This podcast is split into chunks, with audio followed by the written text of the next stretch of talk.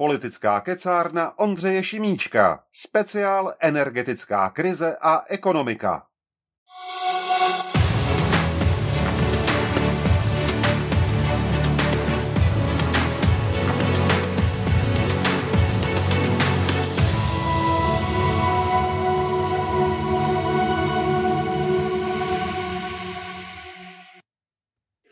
Krásný večer všem. Vítám vás u dalšího dílu politické kecárny eh, na mém Twitteru.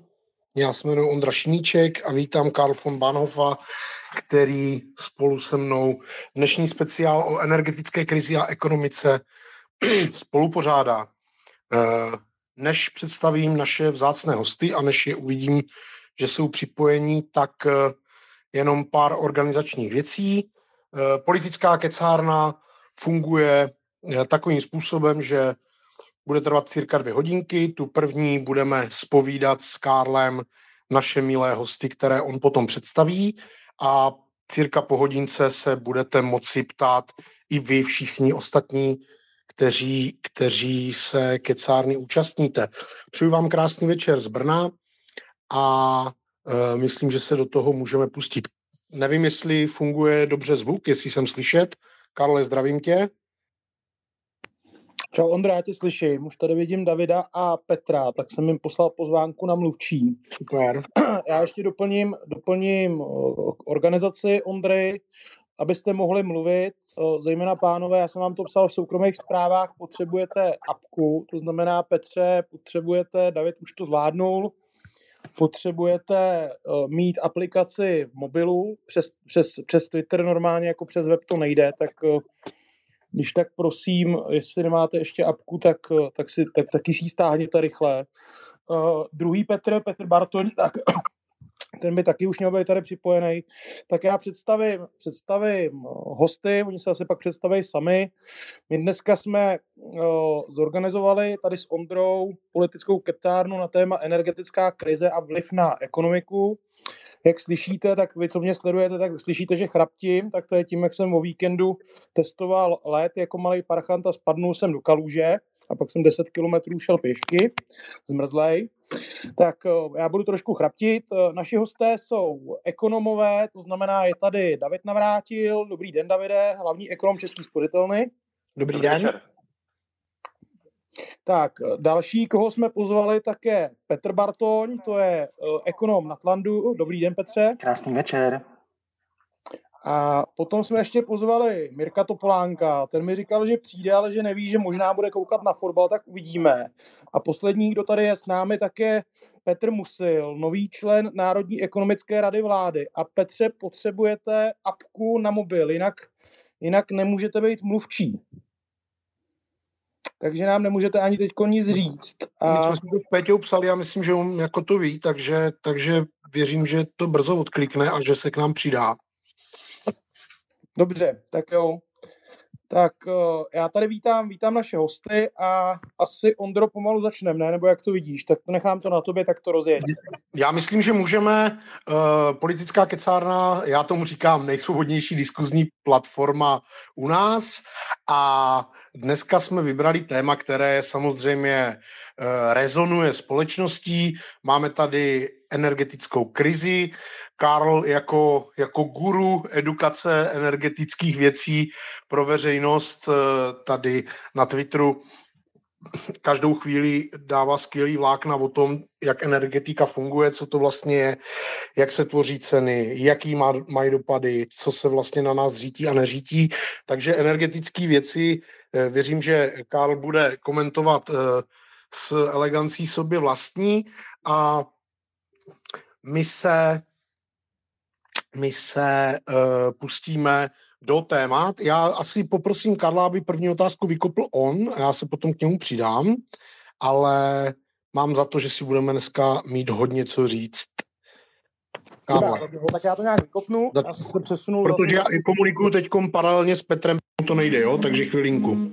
Dobrý, tak si to vem, Ondro, separátně a vyřeď, vyřeď, vyřeď Petra. Ty normálně pokračuj. Jasný. Dobrý, tak jo, tak pánové, zatím jste tady dva, připojíme dalšího, uvidíme, jestli přijde Mirek Topolánek. Uh, co se týká té diskuze tady, tak organizace je taková, že hodinku teď, jak říkal Ondra, bychom kladli nebo řídili otázky. Potom v druhé části bychom dali prostor tady našim, našim posluchačům, aby se, aby se mohli připojit. Samozřejmě nemáte povinnost reagovat, pokud, pokud se prostě někdo z nás třeba hloupě zeptá prostě a bude to, bude to, bude to součástí nějakého firmního tajemství nebo nějaký strategie, kterou nechcete zmiňovat, tak to klidně řekněte. Já se dopředu omlouvám, pokud bych takovou otázku položil. Uh, odpovídejte na to, na co, na co chcete. Uh, a jdeme asi na to. Uh, Petře, já vás tady vítám. Dobrý den, tak Petr Musil, nový člen Národní ekonomické rady vlády. Neřekl jsem to špatně? Dobrý večer, eh, já se omlouvám, tady jsem trošku zápasil s mikrofonem. Bohužel jste to netrefili, je to ta druhá rada, je to Národní rozpočtová rada. Národní rozpočtová rada, tak v tom případě se omlouvám, tak takovýhle přežblepy, když tady budu mít, tak mě rovnou opravujte, a ne, nejsem genius. Jasný. Tak jo, tak já vykopnu asi teda rovnou začnem, začneme z hurta. Uh, inflace 18% nebo 15%, to mě asi opravíte. A uh, já bych chtěl vědět, uh, jestli už uh, jsme dosáhli toho, řekněme, nejhoršího, nebo nás ještě něco čeká. A můžete se odhlásit, kdo chcete, můžete reagovat i potom na sebe, tak případně, kdo budete reagovat. Jinak dám někomu slovo. Tak kdo se odmutuje, reaguje.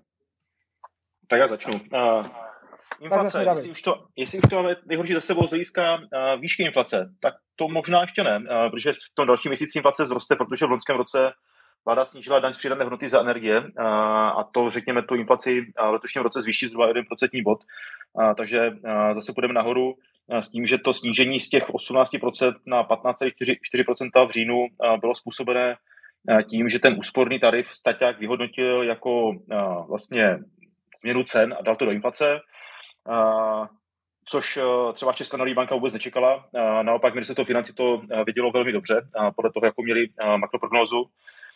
Ale každopádně my čekáme, že v příštím roce, první polovině roku, by inflace se mohla dostat na jednociferné hodnoty, řekněme kolem května, ale pak nastane ta nejtěžší fáze, desinflace, to znamená boje s inflací, a to je dostat inflaci z těch, řekněme, vyšších jednociferných hodnot, někde mezi 5-10% na zpátek na inflační cíl, protože samozřejmě, když ta inflace začne klesat, tak eh, spousta lidí si odechne, a včetně tvůrců politik, ať už Česká národní banka nebo ministerstvo financí a vláda, že už to máme za sebou a že eh, můžeme polevit eh, jednak v nějaké fiskální konsolidaci, která vlastně vůbec neprobíhá, anebo v utahování mělých podmínek, které zjevně minimálně podle prognozí České národní banky utažené na to, aby si to inflaci skutečně nějak zatočili, tak nejsou. Takže já bych řekl, příštím roce se konečně podíváme po 10%, ale o to obtížnější bude se tu inflaci na zpátek na 2%. Já bych s dovolením na to navázal. Eh, ano, souhlasím, listopad, prosinec je, bude dán eh, tím ne, co se děje letos, ale tím, co se děje, dělo loni touto dobou, listopad, prosinec, protože nám z toho výpočtu eh, té 12-měsíční inflace vypadnou loňské nízkoinflační měsíce, nahradíme je nutně vyššími inflačními měsíci letos a tím pádem automaticky, čistě matematicky ten 12-měsíční ukazatel naroste. K tomu kroku Českého statistického úřadu. Eh, já si myslím, že ve slušné společnosti by se nemělo na to přistoupit, eh, že bychom tady mluvili o 15 celé jedna procentní inflaci uh, reálně uh, od inflačního ukazatele neboli od toho indexu spotřebních cen uh, čekáme, že nám ukáže, co se děje se spotřebními cenami nebo s jeho indexem. A potom nějaké přepočítání na to, co to dělá s našimi reálnými příjmy, to znamená, jestli jsme na tom reálně lépe nebo hůře, to znamená to přepočítání co se dělo s cenami na a porovnání s tím, co se dělo s našimi příjmy, to už musíte nechat, eh, nebo to už statistický úřad by měl nechat na nás, na ekonomech, na jakýchkoliv interpretech. Eh, ta interpretace potom není zásadní, ale a to, co udělal teďka Český statistický úřad na říjen, listopad, prosinec, eh, nemá nic společného s cenami, protože ta cena energie, a bude to hlavním tématem asi dneška, ta zůstává na té vysoké úrovni. To, že na část energií přispěla eh, lidem notabene skrze ty eh, dodavatelské společnosti nějakými penězi vláda, To ale nemění tu reálnou automatickou cenu, kterou musí ten člověk zaplatit. To znamená, ta cena kilowatt hodiny se nezměnila a to je to, co my potřebujeme měřit, eh, když se někdo rozhodne eh, nejenom třeba spotřebovat víc té hodiny, kolik za tu hodinu dneska zaplatí, ale eh, pokud bude chtít se chovat rozumně a ušetřit, tak za tu hodinu ušetřenou skutečně ušetří dneska až do prosince tu plnou výši té ceny. To znamená, tady tohle odpočítávat je opravdu nesmysl a je to vlastně pokus o to, aby to byl nějaký ukazatel reálných příjmů, což ale od toho cenového indexu nečekáme. Čili ano, inflace nám vyskočila z 18 na 18,6, v listopadu v prosinci ještě povyskočí, Čert ví, co se bude dít v lednu, tam je vždycky velký lednový efekt, kdy spousta lidí mění ty ceníky eh, téměř všeho. Loni v lednu jsme měli eh, celkem, nebo letos v lednu jsme měli celkem vysoký ten lednový efekt. Tady bude záviset na tom, eh, jak se Český statistický úřad vypořádá s tím, že od ledna budou platit ty stropy energetické a ten tím pádem bude výsledek toho, jestli to bude silnější efekt než to jejich rozpočítávání toho příspěvku, eh, které, který dělal teďka na ty zbylé tři měsíce roku od ledna už bude naprosto validní, aby statistický úřad započítal tu sníženou cenu, protože to je ta cena, o které se každý spotřebitel bude rozhodovávat, jestli spotřebuje víc nebo méně té hodiny. A příští rok e, už skutečně ta aktuální inflace téměř nemá kam růst, rozhodně ne těmi dvoucifernými čísly, čili hned v únoru můžeme, nebo nejpozději v únoru bychom měli čekat tu skutečně jednocifernou maximálně. To, že ten, tu, tu aktuální, tedy myslím, to, že ta 12 12-měsíční bude ještě klesat pomalu. To je daň za to, jak eh, to je neflexibilní ukazatel, kdy každý měsíc se v něm mění vlastně jenom jedna dvanáctina těch eh, růstů cen.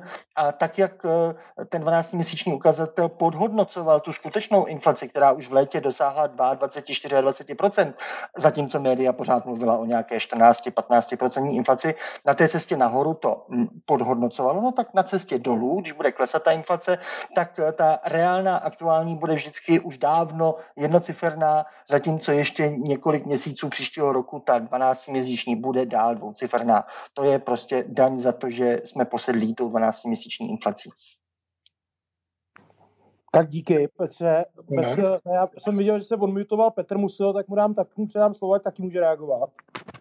Eh, Děkuji. Já bych jenom možná doplnil k tomu, že jak jste se ptali na začátku, jestli jsme už na vrcholu té inflace, tak my možná na něm jsme, ale v zásadě je asi úplně jedno, jestli je to taková ta špička, co spíš obávám toho, že se nám z té inflace udělá trošku taková stolová hora, protože se obávám, že si na tu inflaci začínáme zvykat a docela by mě zajímalo, jak se začínají měnit inflační očekávání. Já jsem nedávno pročítal aktuální zprávu o měnové politice České národní banky, kde ti autoři právě na uh, riziko rozvolněných inflačních očekávání upozorňují a dokonce tam je pracováno s jedním scénářem, že kdyby opravdu ta inflační očekávání šla uh, výrazně jinam, než jsme byli dlouhodobě zvyklí, takže by ČNB v tom případě přistoupila k dalšímu zvyšování úrokových sazeb je tam dokonce zmíněná cifra 9%. A popravdě se toho docela obávám, protože se tímto opravdu vypadá, že s tou inflací Mm, jsme bojovali, ale teď bych řekl, že s ní už nebojujeme a jakoby spoleháme na to, že odezní sama. Eh, já bych to eh, určitě podotknul, jsou vlastně dva mechanismy, jak se ta letošní vyšší inflace může propsat do příštího roku. Ten jeden jsme právě slyšeli, to znamená skrze očekávání. To znamená, že každý si tu očekávanou inflaci už rovnou vloží do svého ceníku, na, na základě kterého bude tvořit pro své obchodní partnery cenovou nabídku na ten příští rok. No a to je takové sebe naplňující se proroctví. Eh, tím, že předpokládám vysokou inflaci, taky vlastně vytvořím, protože se přímo odrazí do těch cen. A tím druhým kanálem je eh, převodový mechanismus přes eh, vyšší eh, mzdy. Doteď jsme měli převážně nákladovou inflaci skrze energie, a nejenom teda ty přímé platby za energie, ale i přes energie vtělené do těch různých výrobků, protože ve všech výrobcích téměř je nějaký a často celkem velký podíl energií a je to taková ta takzvaně nákladová inflace, ale zase ta zkušenost ze 70. let ze západního světa ukazuje, že ta, to skutečný zabiják nějaké té dlouhodobé nízkoinflačního světa bylo nenutně ta, to, co se stalo v 70. letech, to znamená ten růst cen ropy tehdy, ale hlavně, co se stalo potom v letech 80., kdy eh, se to pře, převedlo na růsty mest, které všichni požadovali a tím pádem už to potom se stalo klasickou poptávkou inflací. Lidé eh, chtěli spotřebovávat více eh, toho zboží, protože jim bylo přidáno, aby se vykompenzovala ta inflace a už to byla ta klasická poptávková inflace, eh, kterou známe, se kterou alespoň ta úroková sazba může něco udělat, s tou nabídkovou nikoli. Já vám děkuju. To bylo, to, bylo, to bylo vyčerpávající. A tím, že jsem dneska poslouchal teda podcast Davida Navrátila, tak samozřejmě jsem o trošku chytřejší. Jinak bych byl úplný pako. Ale ještě jsem se chtěl zeptat, bavíme se tady o inflaci, samozřejmě ty inflační očekávání, tak jenom můžu vám tady potvrdit, protože z té svojí pozice o, mám pod sebou jako pár stovek lidí a samozřejmě, samozřejmě připravujeme jako roční pohovory, kde minimálně z těch jako sebehodnocení, tak víceméně každý se snaží nějakým způsobem tu inflaci, uh, inflaci jako vyřešit, to znamená promítnout to do toho svého jako odměňování. A minimálně teda v tom svém oboru tak vidím a můžu teda potvrdit, že to jako se to přeno, jako přesouvá se to do toho, že, že uh, ty kolegové si prostě jako nějakým způsobem tohleto jako kompenzovat jako chtějí, asi je to logické. Uh, co bych se možná zeptal dál, bavili jsme se o inflaci a o dalších věcech, já bych chtěl vědět, protože to je energetika, tak jakým způsobem nebo jak moc vlastně ta energetická krize, která tady nastala, uh, ona nenastala teda z válkou, ona nastala jako dřív, ale jakým způsobem se vlastně v té inflaci nebo v tom vývoji té ekonomiky promítá. Je to opravdu ten zásadní faktor, který uh, to který vlastně ovlivňuje tu stávající ekonomickou situaci. Možná, protože poslední mluvil Petr, tak dám zase jako, před, jako příležitost Davidovi. Tak Davide, jestli můžete reagovat. Já to jenom, jenom v krátkosti doplním a možná ještě k tomu, k té Karlově otázce. A jestli vlastně vůbec na ten vliv energetiky na inflaci mají vliv vládní opatření, jako podle mě to spolu souvisí a jestli vlastně to nějakým způsobem se do toho může promítnout. Díky. Jo, uh, tak já zkusím. Uh, vliv cen energií na ekonomiku je u nás uh, značný a to z jednoduchého důvodu, protože naše uh, ekonomika je velmi energeticky náročná. Máme vlastně jednu z nejvyšších energetických náročností v rámci Evropské unie. Ve srovnání třeba s Německem, které je průmyslové, podobně průmyslové jako my, tak Česká republika spotřebuje o 50% více energii na jednu jednotku HDP, to znamená jednu vyrobenou korunu v ekonomice, což je o 50% více, což je ohromné, ohromná vlastně energetická neefektivita, která souvisí vlastně s několik, několika věcmi, ale za prvé každý může namítnout, jako vůbec nevadí, že jsme energeticky neefektivní země, pokud máme energetickou soběstačnost. To znamená, pokud bychom byli jako Spojené státy, kdy Spojené státy tu energetickou náročnost mají ještě o nějaký další 10% vyšší než my, tak ale ve Spojených státech jsou energeticky soběstační, to znamená, jsou čistými vývozci energií, zatímco Evropa, Česká republika potřebuje zhruba 40% energii dovést. Takže samozřejmě z tohoto pohledu vysoká energetická náročnost ještě navíc v českém, v českém případě při téměř žádné diversifikaci dodávek plynu je prostě trošku smrtící. Ale aby to nebylo málo, tak vlastně celý, celý ten ekonomický model české ekonomiky jako dostává jednu ránu za druhou, protože my jsme dlouhodobě byli vlastně, tu ekonomiku měli založenou na to, že máme levnou, dostupnou pracovní sílu a díky demografii ta pracovní síla přestala být dostupná a díky tomu i levná. Pak jsme měli právě tu závislost na levných a dostatečných dodávkách energií, což máme další problém. A třetí problém, který Česká republika zažila v tom loňském roce a v letošním roce zažívá, tak je vlastně nabourání těch dodavatelsko-odběratelských vztahů, protože česká ekonomika je exportní ekonomika, ale jako jedním dechem bychom měli dodat, že jsme zároveň dovozní ekonomika, a, protože podíl a, dovozů je značný v české ekonomice, řekněme nějakých 60% zhruba řekněme, nějaká dovozní náročnost českých vývozů je kolem 60%, s tím, že některé odvětví, jako třeba výroba počítačů, tam jsme kolem 80%, to znamená 80% té hodnoty toho výrobku musíme dovést. A samozřejmě, když ty dodavatelské vztahy začnou vlastně padat jako, do, jako domino, řekněme, tak samozřejmě tohoto vytváří jako další třetí problém. Takže my jsme narazili s naším ekonomickým modelem najednou vlastně do tří zdí.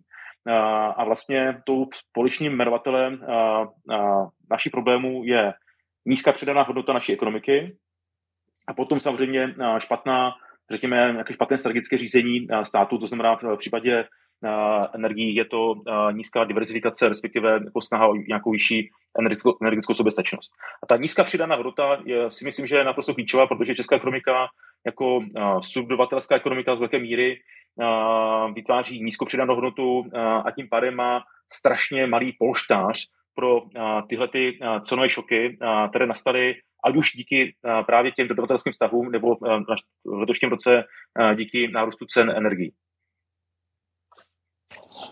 Tak díky, Davide. Uh, vidím Petra, Petře, reagujte rovnou. Já jenom uh, drobné doplnění, uh, jednak té energetické náročnosti. Uh, ono je to skutečně tristní uh, až do té míry, že vlastně závisí na tom, jestli považujeme Maltu za normální stát. Většinou, když to v evropské srovnání uh, se dělá, tak se vyřadí ty nenormální země typu Malta, protože to je malinkatý ostrov, typu Lucembursko, protože to má úplně jinou jako zvláštní strukturu ekonomiky. Takže když vyloučíme Maltu, tak jsme na tom v té energetické energetické náročnosti našeho HDP na druhém nejhorším místě.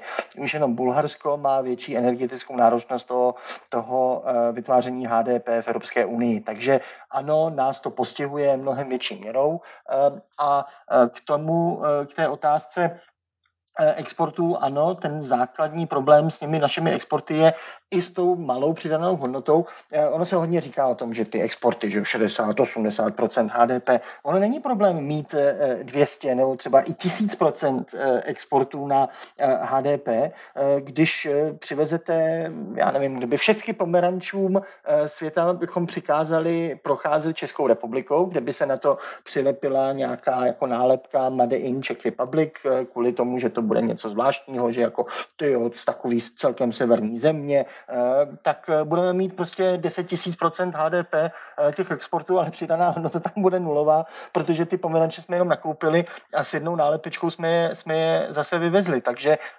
to je trošku zase zavádějící pořád se být v prsa, že jsme ta, zem, ta vývozová ekonomika, ale my velkou část těch vývozů zase dovezeme, eh, a ne, že si za to koupíme, za ty vývozy něco jiného. Ne, my dovezeme ty dovozy, trošičku k tomu přidáme a zase to vyvezeme. Takže takovouhle exportní ekonomikou uh, asi mm, je o, o, horší být, než kdybychom měli třeba menší podíl toho exportu na HDP, ale uh, skutečně celou tu hodnotu toho exportu bychom si uh, vytvořili tady. Uh, tak to jenom k tomu zavádění, tak jak budeme nastavovat ty ekonomiky do budoucnosti, uh, jak se pořád mluví, abychom nebyla jenom ta montovna a tak dále, tak eh, to zase možná trošku opustit to, eh, tu posedlost být se v prsa, že jsme přece exportní ekonomika, eh, protože to není ten jediný ukazatel, který, který by měl být relevantní.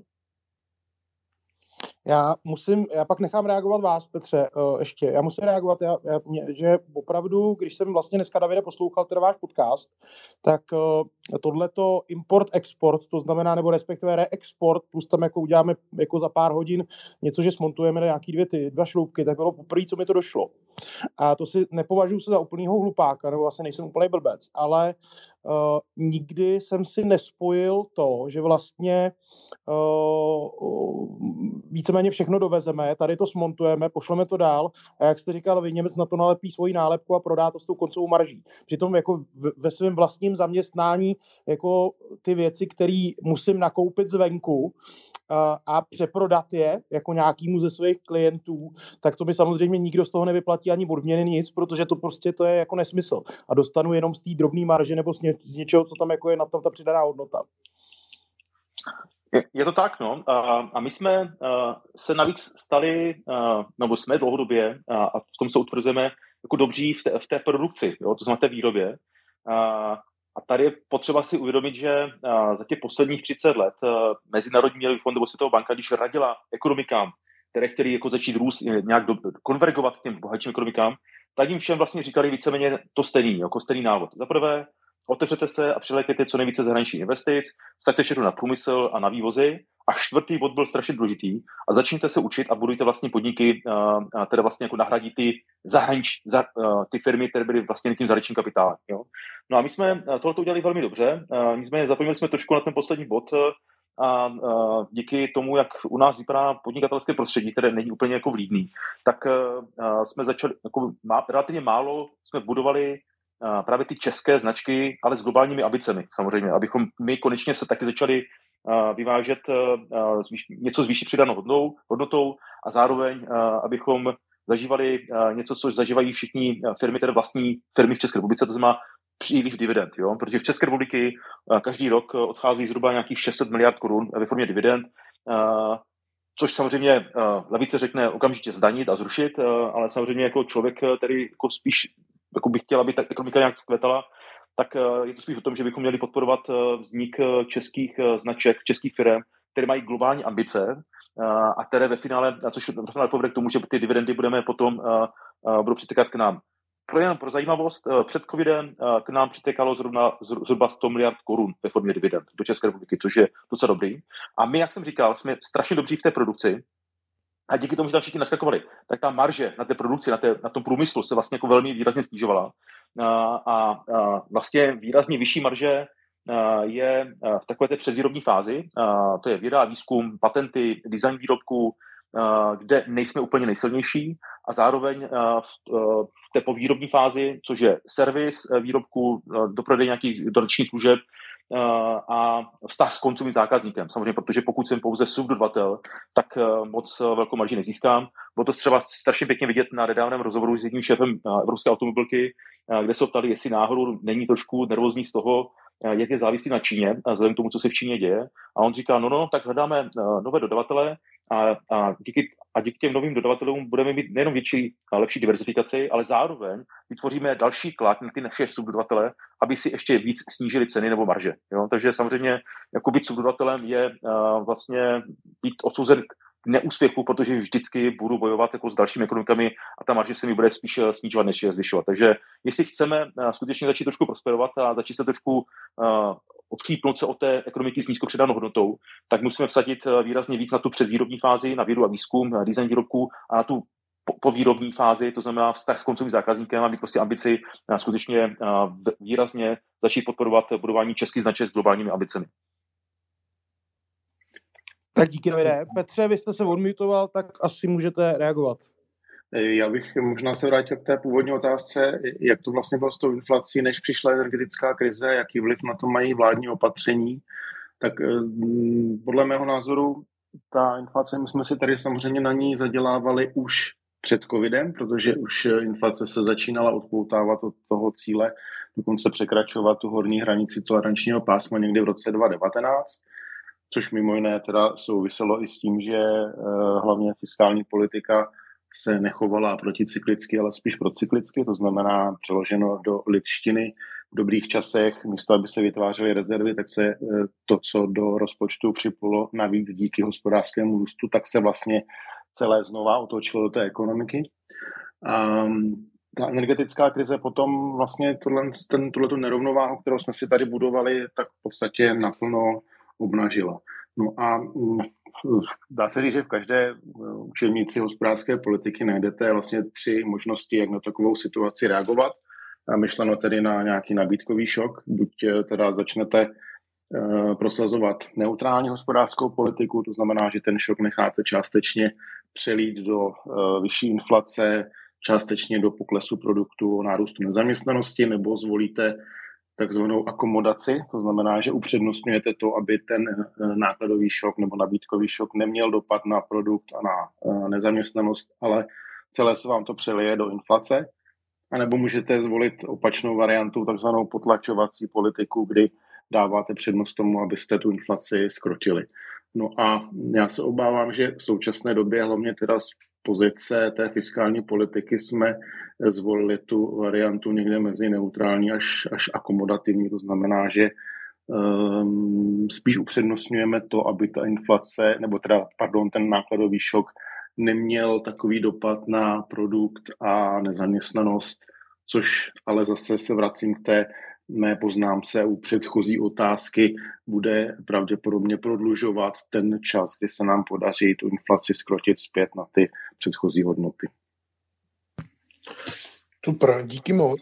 Já to trošku vrátím té energetice a zajímalo by mě, protože často slýcháme od různých odborníků a v médiích, že vlastně časy levné energií, levných energií skončily a že vlastně e, vůbec e, ekonomické, ekonomické směřování země vzhledem k tomu, že energie budou už vždycky drahé a dražší, Eh, vlastně se musí jakoby přenastavit, nebo i to myšlení toho průmyslu. Eh, zajímalo by mě tedy, jestli vlastně žijeme už v úplně novém standardu a cesta zpět je v podstatě uzavřena, nebo jako není možná. Lépe řečeno, eh, když, když si promítneme třeba třeba konec příštího roku a roky následující, jestli ty, ta diversifikace, diversifikace energetické, eh, energetických zdrojů, ať už prostě plyn vody než z Ruska a OZE a tak dále, jestli můžou mít za následek to, že e, cena poklesne a pokud ne, tak eh, jak se na to mají po, vlastně připravit nejenom občany, ale hlavně ty podniky. Tak Petr Bartoň.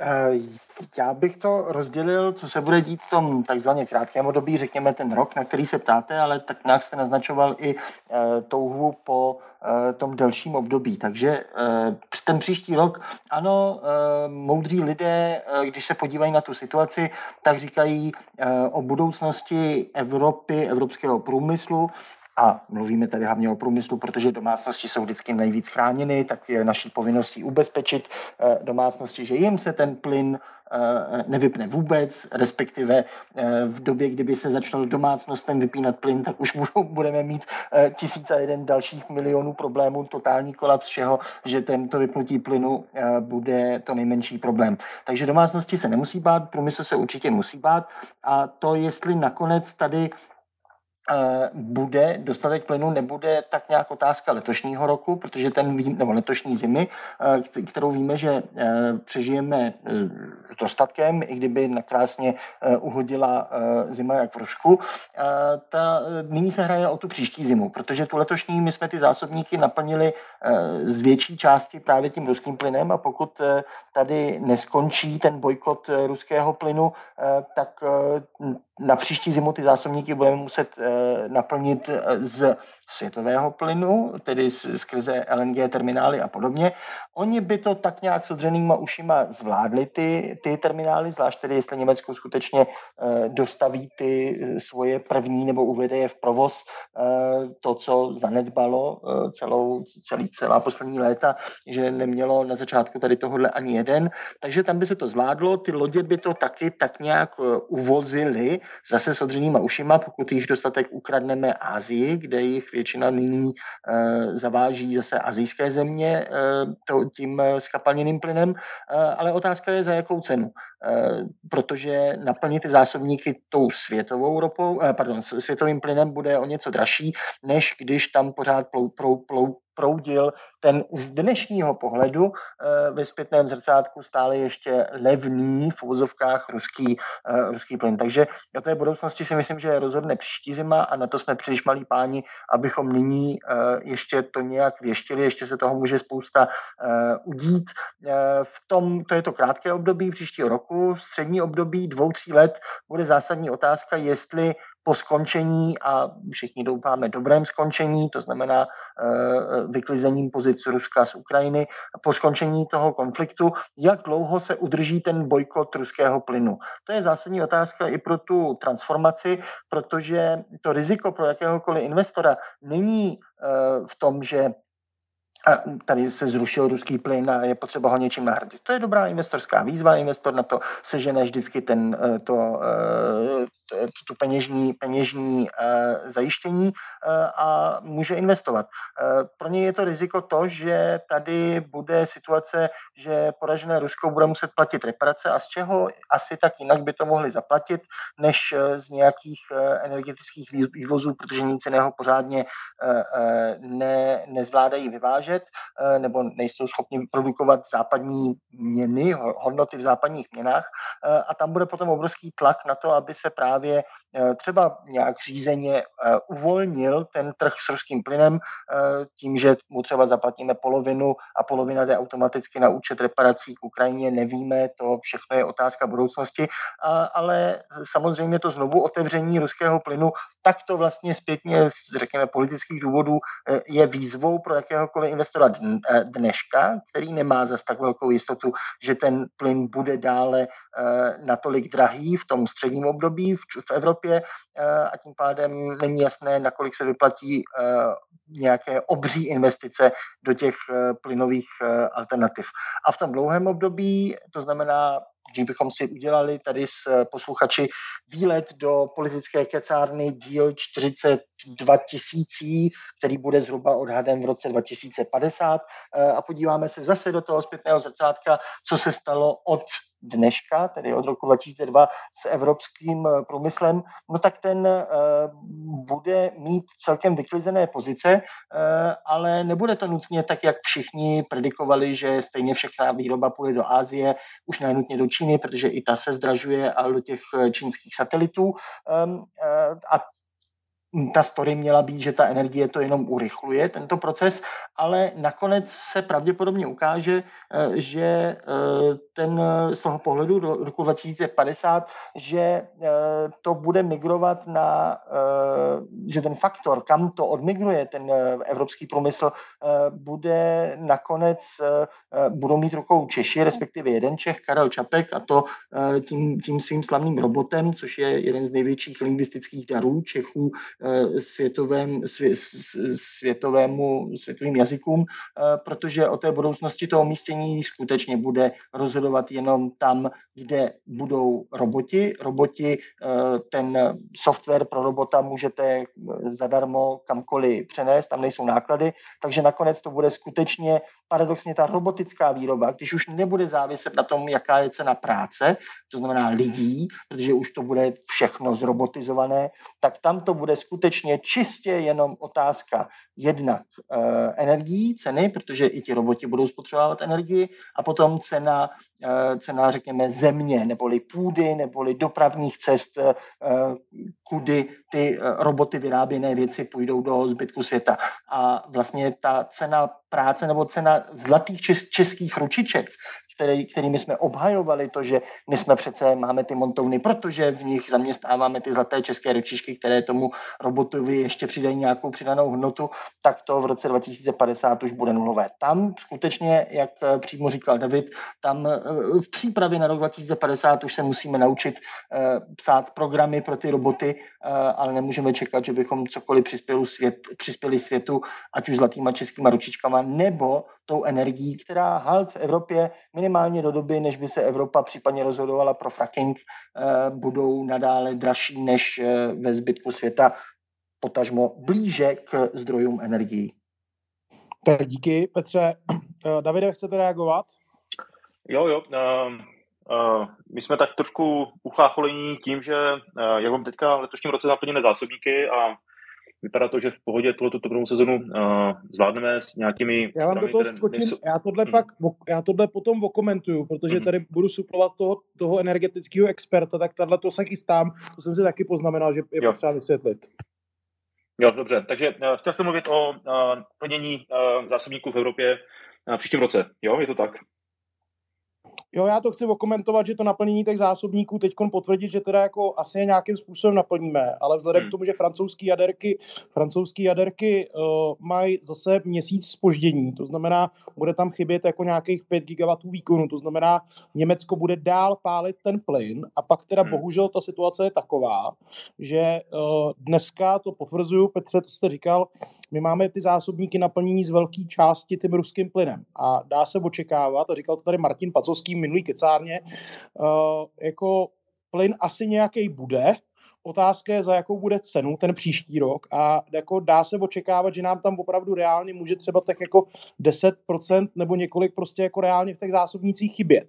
A pak si budeme muset říkat jako, uh, jako, jako za co ho jako, jako utratíme. Jestli to budou pálit ty, pálit ty pálit ty plynovky v tom Německu, protože prostě jako asi elektriku vypnout nechcem, anebo jestli to bude spotřebovávat ekonomika. To jsem chtěl okomentovat. A pak druhá věc, uh, ještě máme problém v tom, že jako naše energetická soustava plynová byla designovaná z východu na západ.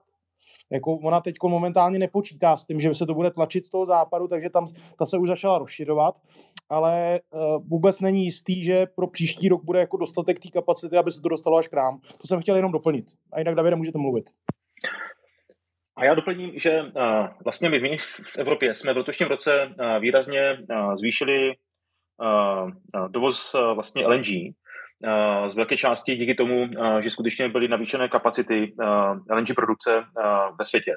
Ale řekněme z nějaké zhruba třetiny jsme ten energy získali díky tomu, že Čína a další azijské ekonomiky, když tam připočtu ještě další azijské ekonomiky, tak je to vlastně polovina nárůstu dovozu LNG, jde na vrub nižší spotřeby LNG právě tyto ekonomika, především v Číně, což je spojeno samozřejmě s tím, jak Čína se v letošním roce chovala s ohledem na COVID a, a různé uzávěry. Takže prostě její ekonomika velmi výrazně zpomalila, potřebovali méně plynu, takže ten plyn šel, šel do Evropy. Nicméně, pokud se příštím roce spotřeba v Číně vrátí na úroveň roku 2021 a my nebudeme mít žádný plyn z Ruska, tak nám bude chybět zhruba polovina plynu na to, abychom ty zásobníky naplnili zase 95% před začátkem příští topné sezóny. Takže to je samozřejmě obrovská výzva a nejistota, a teda v příštím roce může způsobit, že ta topná sezóna může být ještě horší, než je ta letošní, respektive to, že tohleto letošní přežijeme v pohodě, tak to neznamená, že ta příští nemůže být ještě o něco horší než, než ta letošní. No, on tady byl, hm. byl, tak já jenom doplním, byl tady Olda Dominik. Oldo, jestli jsi tady, tak se klidně přihláš, tady bych chtěl slovo. To je, to je klučina z RVčka, který plní zásobníky nebo jako pracuje tam. Uh, letošní, já jenom řeknu Davide, letošek není problém, to my ten plyn jako máme, že je drahý, dobrý, ale je ten plyn, jo. Ale to, to já, říkám, já říkám, příští rok. Uh, příští rok bude, příští rok bude strašný. Příští, my jsme v letošním roce byli schopni plnit zásobníky uh, Evropě i díky tomu, že Čína poptala méně, uh, méně plynu. Jo, vlastně ten plyn v vozovkách nám jako předala, jako nechala. Jo? Ale pokud se příštím roce uh, Čína vrátí a, a bude, bude mít uh, uh, spotřebu plynu na úrovni roku 2021, to znamená, to úspora vlastně nebude, jako v letošním roce, tak uh, my budeme mít problém a navíc ta Čína to má už kontraktováno, ten, uh, ten plyn. Jo? Takže my, to není tak, že bychom se začali jako přebíjet mezi sebou cenově, ona už ty, ty kontrakty už má. A já bych jenom do toho, jestli můžu, eh, já bych zase, jako, abychom neměli jenom ten, ten špatný scénář, ona ta výhoda toho plynu je, že se, i když ho mám nakontraktováno, tak se dá krásně přeprodat. To znamená, jako eh, nakonec i ten eh, do, do Číny na, na základě kontraktu dovezený plyn, potom, jestli skončí a bude spálen v Číně, nakonec stejně rozhodne jenom ta cena a Čína se může rozhodnout, že raději prostě dá, nakrmí trošku víc svoje uhelné elektrárny, samozřejmě chudáci lední medvědi, ale e, nakonec ten plyn stejně i z té Číny, byť byl nakontraktován, skončí možná v Evropě. E, my jsme to viděli i letos v létě e, v rámci to, té snahy Evropy naplnit si zásobníky, tak ta cena vyskočila tak nahoru, že v Egyptě se rozhodli odpojit velké části Egypta dokonce od elektřiny, jenom proto, aby nemuseli vyrábět z toho plynu. A ten plyn ušetřený z těch Eh, z těch eh, plynových elektráren mohli poslat eh, do Evropy. Tam to samozřejmě odnesli všechny zásoby masa v mrazácích, protože jako spoustě egyptianů najednou vyply, vyply elektřinu, ale to je prostě to kouzlo těch, těch vysokých cen, že obzvlášť tedy státem řízené režimy typu egyptského klidně budou obětovat mrazáky svých egyptianů, jenom aby Evropě dodali za tak úžasnou cenu ten plyn, tak to jenom, že ty kontrakty jsou trošku jakoby fluidní. To jenom, abychom aspoň trochu toho optimismu uh, byli, že ta cena nakonec z, uh, z, bude znamenat, že ty zásobníky se budou schopny naplnit. Petře, můžete reagovat? Klidně, klidně, klidně mluvte. Jo, já bych zase to vrátil na, ten, na tu původní otázku Ondrovu a sice jestli teda skončily časy levných energií, tak uh, ta odpověď je prostě, že ne, neskončily. Teďka jsme možná v nějakém krizovém okamžiku, ale my si v podstatě cenu energií vytváříme sami a to tím, jak s tou energií dokážeme efektivně nebo méně efektivně zacházet. Čili my se nemůžeme dívat na nějakou cenu, která je na trhu, ale my se musíme dívat na relativní cenu, čili na to, jak jsou, jak jsou energie drahé ve vztahu třeba k našim výdělkům, k našim mzdám a tak dále. Čili teďka možná ta relativní cena vyskočila, protože e, násobně vyskočily e, ceny, ty nominální ceny na trhu, ale e, my v podstatě máme návod na to, jak si s tou energetickou krizí poradit. My, my, my jsme to sice nezažili, ale Západ to zažil v 70. letech s ropou, teď to zažíváme vlastně i s tím západem znovu s plynem. A to vlastně, co je důležité, že ta cena, která takhle vyskočila, tak je vlastně impulzem k inovacím a k tomu, abychom dokázali s tou energií zacházet efektivnějším způsobem, čili eh, ceny energií rozhodně budou zase nízké, ale v tom smyslu, že budou dostupnější. Jo. A to se může dít při v podstatě jakékoliv eh, nominální ceně eh, na trhu. A co se ještě týče eh, toho výhledu na příští rok nebo dva roky, tak já bych tady jenom ocitoval šéfa pražské burzy Petra Koblice, který někdy na přelomu srpna, září, bylo to těsně po tom, co ty, ty ceny eh, elektřiny a plynu vyletěly na ta historická maxima, tak eh, já jsem se účastnil eh, offlineu Štěpána Křečka, tam byl právě i Petr Koblic a on tam vyslovil takovou prognózu, že do roka ceny plynu klesnou na desetinu. A v té době to bylo někde kolem 270, 250 eur. Čili podle něho do, do roka budeme mít plyn za 27, 25 eur za megawatt hodinu, tak uvidíme. Tak eh, já děkuju, to jsem sám zvědavý, já k tomu bych byl tro, možná trošku skeptický, ale nevím, jestli do roka, ale pokud samozřejmě tohle to bude impuls k tomu, že Evropa si uvědomí, že je důležitý diverzifikovat a nevsázet všechno na jednu kartu, tak Eh, a budeme dostatečně zajímaví pro to, aby nám sem vozili LNG nebo aby jsme si natáhli trubky tamhle někde z Kaspiku, eh, tak eh, může to tam být. Jo. To asi nikdo nevíme, řekneme si to, až tady budeme v té další kicárně někdy v budoucnu. Já bych se ještě zeptal na jednu věc, která mě vlastně jako zajímala. Já jsem se tady proslavil nějakou tou popularizací energetiky a obecně témat, který se toho týkaly. A co jsem si všimnul, tak málo kdo, nebo obecně, myslím, že Ondro, ty jsi to říkal, energetická negramotnost? Nebo, e, e, nebo no, jak... energet, tak jako se bavíme často o finanční negramotnosti, že jo, tak se ukázalo, že velká část společnosti je negramotná i energeticky a že mnozí lidé, kteří jako fungují běžně, normálně v klasickém životě, tak jako nemají ponětí vlastně, kolik to stojí, jakou energii spotřebovávají, co se s tím dá dělat proč platí takový zálohy, makový zálohy, jaký mají doma jističe a takový vlastně úplně základní elementární věci. Rozumím. Uh, tak já se budu bavit o té energetické gramotnosti a zeptám se na váš názor a můžete pak jako vybrat, kdo bude reagovat. Uh, co říkáte na to, že máme zastropovanou cenu energií, jako uh, já chápu důležitost toho politického kroku, ale že Eh, z mýho pohledu, a tady vlastně já budu trošku manipulovat tím vaším názorem, z mýho pohledu je, jako není správně to, že se zastropovala cena energií někde, ale neřeklo se třeba to, že se musí, že se to zastropuje třeba jenom na úrovni, já nevím, 80% jako spotřeby minulý roku. Tak chtěl bych, jako kdybyste, protože je to energetický speciál a na, s důrazem na ekonomiku, tak co si myslíte obecně o tom stropu a, a jako jako tou, ta forma, jakou je vlastně vytvořený. To znamená, je to na úrovni té spotřeby a je to vlastně na 100% jako všeho. S tím, že ještě velkoodběratelé, myslím, že ještě tam rozhodnutí, jestli bude zastupovaný, tak tam nepadlo, myslím si, že nebudou, nevím, přiznám se, že nevím. Tak reagujte, kdo chcete. Tak naprosto souhlasím. Eh, to, že to je plošné a že tam není eh, podmínka, respektive, že to dopokrývá jenom určité procento spotřeby, je špatně a navíc eh, ty zkušenosti zahraniční, kde právě část že se zastupuje jenom část, eh, tak prostě ukazuje, že je to výrazně efektivnější i z hlediska eh, úspory, eh, úspory energii. Takže v tomto případě naprostý souhlas s vámi. Navíc, když to propojíme, jak velký problém máme se strukturálním deficitem veřejných financí a jak vlastně stát obecně vlastně přispívá k tomu, že inflaci máme u nás jako výrazně vyšší, než je v eurozóně. Takže jako stát by měl naopak jako snažit se ušetřit a snižovat deficit, aby pomohl inflaci snížit a tohle to taky není jako úplně jako optimální, optimální zdroj.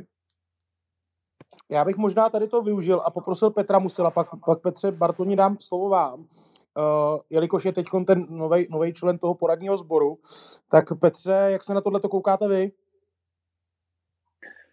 No, já se na to koukám uh, s obavami, protože jakmile se jednou zavede nějaké opatření, které si vyžaduje jakékoliv kompenzace ze státního rozpočtu, tak se pak uh, velmi těžko vypíná. A obávám se, že tady bude tlak na to, aby mm, ten, ty stropy, aby byly prodlužovány, to znamená, aby neplatili jenom pro ten příští rok, ale aby to bylo třeba ještě i pro rok 2024, což znamená další zátěž na veřejné finance.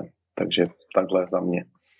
A ještě se zeptám, já to doplním, jenom pak vás poprosím o reakci. Já jsem samozřejmě několik těch propočtů viděl, jako zajímalo by mě, co si myslíte, a to možná pak otázka na všechny, možná jako vy, na vás jako na prvního, kolik to reálně tato akce bude stát?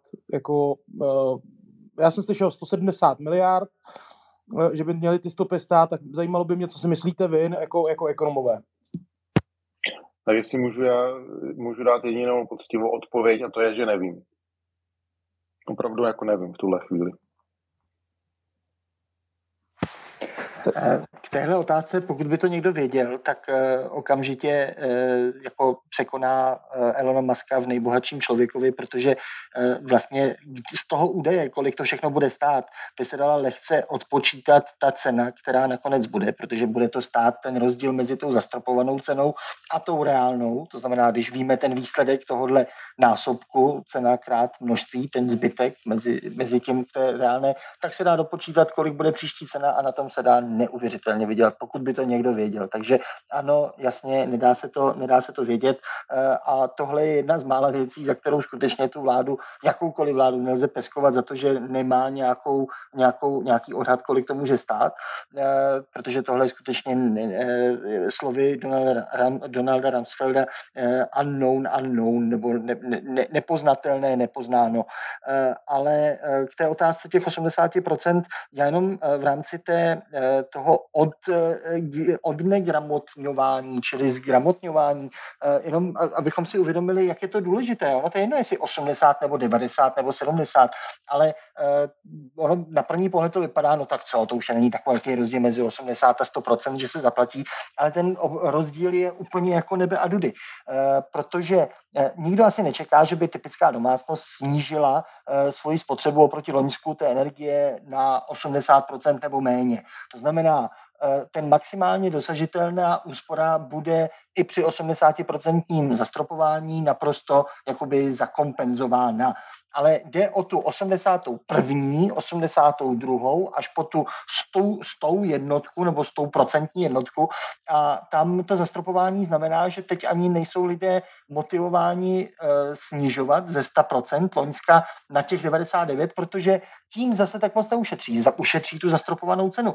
Kdyby se v tom reálným rozhodovacím intervalu, to znamená 80 až 100%, nechala ta plná palba, která Eh, může být skutečně mnohem vyšší než to zastropování. Eh, a pokud bude nižší, tak stejně ten strop nehraje žádnou roli. Tak my potřebujeme, aby ty lidi si skutečně vydělali v úvozovkách velkou částku tím, že to sníží na 100, na 99, někdo jiný to sníží na 95, eh, 90 a tak dále. To znamená, skutečně ty poslední jednotky jsou strašně důležitý eh, v tom, v té motivaci, eh, kdo může, tak si koupí ten župan a trošičku stáhne ten termostat. A vlastně o, o těch 80% z pohledu toho rozhodování jednotlivce. O tom vlastně to, to, to nějak neovlivní to ochování, ať, za, ať eh, vykompenzujeme 80% nebo nevykompenzujeme, protože jak říkám, těch 80% potřebuje každá domácnost, i když bude uh, topit na těch 17-18 stupňů a, a, a nebude si, uh, bude si předně, přesně odměřovat uh, varné konvice, aby nepřevážely zbytečně vodu v raním kafi a tak dále. To znamená, ano, těch posledních, aspoň kdyby třeba 10% eh, se nechalo na té plné ceně, tak to na tom rozpočtu se to zase tak moc neprojeví, protože většina bude kompenzována, ale nechá se právě plná palba na to, ta motivační palba na to rozhodování v tom relevantním intervalu 80 až 100 to, takhle, jsem to, takhle jsem to přesně myslel. To ono tam dneska, vlastně on to říkali David, 80% eh, eh, jako spotřeby domácnosti, tak je teplo a ohře vody. Jo. Ono tam jako tam, tam v tom. Nicméně, co já jsem tady viděl, tak jenom jako pro to vyděšení, tak bohužel jako i na, na Twitteru jsem se setkal s tím, že lidi opravdu jako Eh, neznali svoje spotřeby, nevěděli, jak, jako nevě, ne, ne, ne, vlastně nepřemýšleli vůbec, jako, jako, jako jak, jak šetřit a nejvíc mě asi vyděsila paní, která mi řekla, že má spotřebu elektřiny 35 MWh. To jsem, jsem se jako vyděsil v rodinném domě, protože to je, to je asi desetkrát víc, než mám momentálně já. A vlastně vůbec nedocházelo, kolik to jako bude reálně stát. To bylo, ještě, to bylo ještě v době, kdy teda nebyly zastropované ceny a zatím se o tom jenom mluvilo. To jako tahle energetická negramotnost mě upřímně teda jako vyděsila. Eh, určitě, ale ta negramotnost, eh, jednak eh, to, že lidi nedokážou pochopit ty výpisy, to je jedna stránka negramotnosti, to známe už z doby mobilních telefonů, když ještě nebyly ty paušály, tak taky málo kdo se v tom vyznal, ale to je ta méně důležitá část, protože halt prostě vždycky každý zaplatí to, co jim přijde účet. Ta větší negramotnost je spíše, řekněme, fyzikální, že lidi eh, nemají tak moc představu, na čem se dá nejlíp ušetřit, ať už to potom spočítají v tom složitým eh, účtu, co jim přijde eh, jakkoliv. A tam skutečně vidím nenutně třeba pro vládu, i když ta by mohla jít to, ale i pro různé neziskovky. Oni se snaží dělat spoustu jako kampaní, ať si lidé nainstalují žárovky a podobně. Přitom na těch žárovkách téměř nikdo neušetří, nebo je to tak malinkatý ani ne procento, je to blbost, no, nejvíc co se dá to... ušetřit těma žárovkama, když 80% energií jde na topení, jo? A tam takový to klasický, klasický uh, měřítko, jako když si vohulíte ten termostat o, o dva stupně dolů, tak můžete ušetřit klidně uh, 15, 20, 30% uh, těch energií a to už jsou jako reální, uh, reální propočty. Samozřejmě záleží na té míře, míře izolace, uh, ale uh, tohle jsou ty návodné uh, věci, které klidně jak říkám, může to dělat vláda, nemusí to dělat vláda a to dobro, co by i třeba neziskovky eh, dělali nějakýma jako reklamníma kampaněma, eh, ono by určitě i televize to promítali zadarmo nebo s nějakou slevou, takovéhle osvěty. Halt, když prostě náš eh, středoškolský systém selhává v tom, aby lidi naučil aspoň základům ekonomie, no tak evidentně je taky selhává v učení základů termodynamiky. Ty lidi, někdo si ještě vzpomene nějaký vzoreček z hodin fyziky, eh, který musel odrecitovat, případně použít před tabulí v nějakém výpočtu, ale praktickou otázku, jako eh, že by se učitel fyziky zeptal, tak eh, Maruško, navrhni mi tady nějaký plán na základě termodynamiky, na čem by vaše rodina měla ušetřit. V tom halt naše školství selhává, no tak je potřeba to dohnat jiným způsobem už po škole nebo po školním věku to je přesně to téma, který já jsem si tady zvolil na internetu jako evangelizovat. Davide, chcete reagovat? Uh, no, no jasně. Uh, tak jako to, že máme uh, nízkou gramotnost ve spoustě jakoby, uh, ohledech, tak to, to je fakt, že jo, to už teďka jako nezměníme a teď je potřeba jako najít jako správný způsob, jak těm domácnostem pomoci ty úspory udělat. A padlo tady, že bychom mohli se dávat uh, roli nějaké média, tak já prostě v hlavě jedné televizní noviny uh, na Nově, uh, kde byla první reportáž, kde tam jako MPO vydalo nějaký sou, soupis opatření, které by ty domácnosti mohly dělat.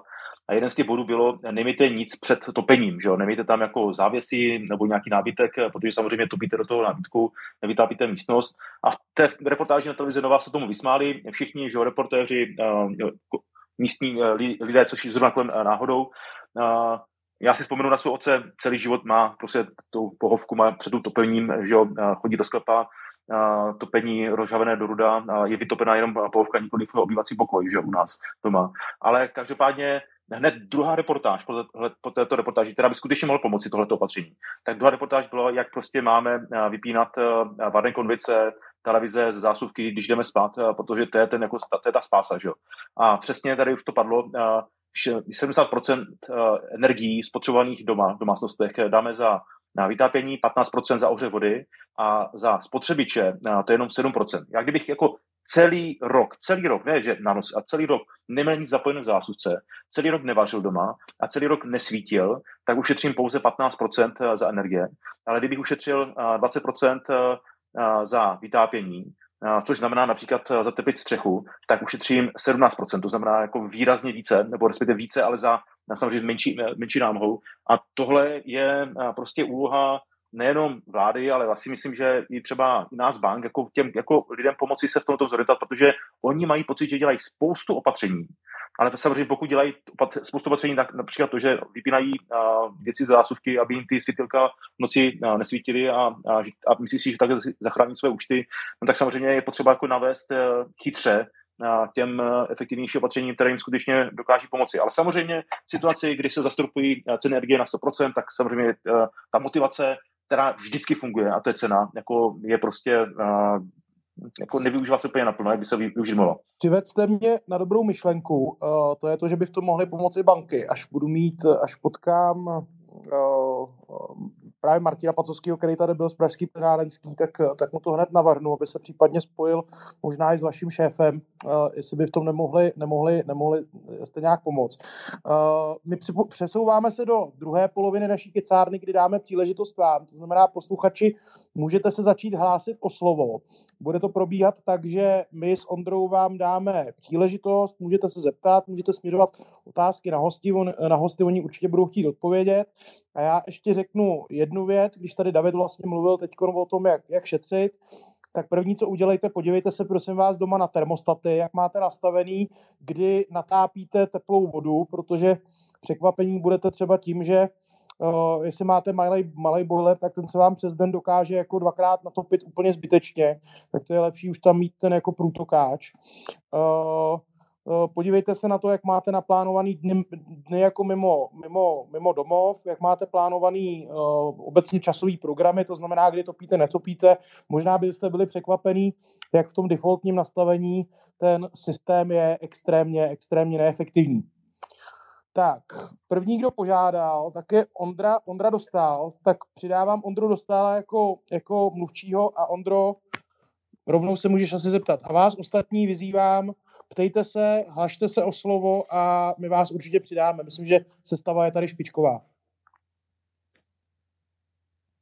Přesně tak, Ondřej, je to vaše. Já jsem rád, že to Karel tak bravurně zvládá a já můžu zase spíš poslouchat, než mluvit. Ondro, mluv. Jo, zdravím, děkuji za uh, skvělý pořád, jako vždycky. Uh, dva příběhy, já tady uh, právě mám krásně teplo, protože mě nějak blbě ráno jsem naložil, naložil kotel uhlím, eh, který eh, krásně, krásně řeje. Eh, druhá věc, dohádal jsem se na Twitteru s nějakým pánem, který v obci jako zhasnul stromeček, jo, ale neměl vyřešený veřejný osvětlení. Což teď zhrnu jako do dvou dotazů. Za prvý, do jaký míry je substituovatelná ta, řekněme, poptávka po energiích ze strany, ze strany lidí jako něčím jiným, co je konkrétně, jako když nebude plyn, tak jestli furt bude uhlí, jo, a má třeba smysl, jako když můžete, tak prostě na něj přejít, nebo bude něco jiného. To je první otázka. A ta druhá, eh, do jaké míry je vlastně eh, to šetření ze strany těch neinformovaných eh, jednoduchých lidí v domácnostech podstatný nebo veliký v poměru k tomu, jak je veliký třeba potenciál úspor zrovna na těch obcích, na tom osvětlení, topení nebo na úrovni velkých podniků, aby, a zda neřešíme vlastně zase jako na úrovni jednotlivců něco, kde vlastně jako ten obrovský efekt je někde úplně jinde. Děkuju.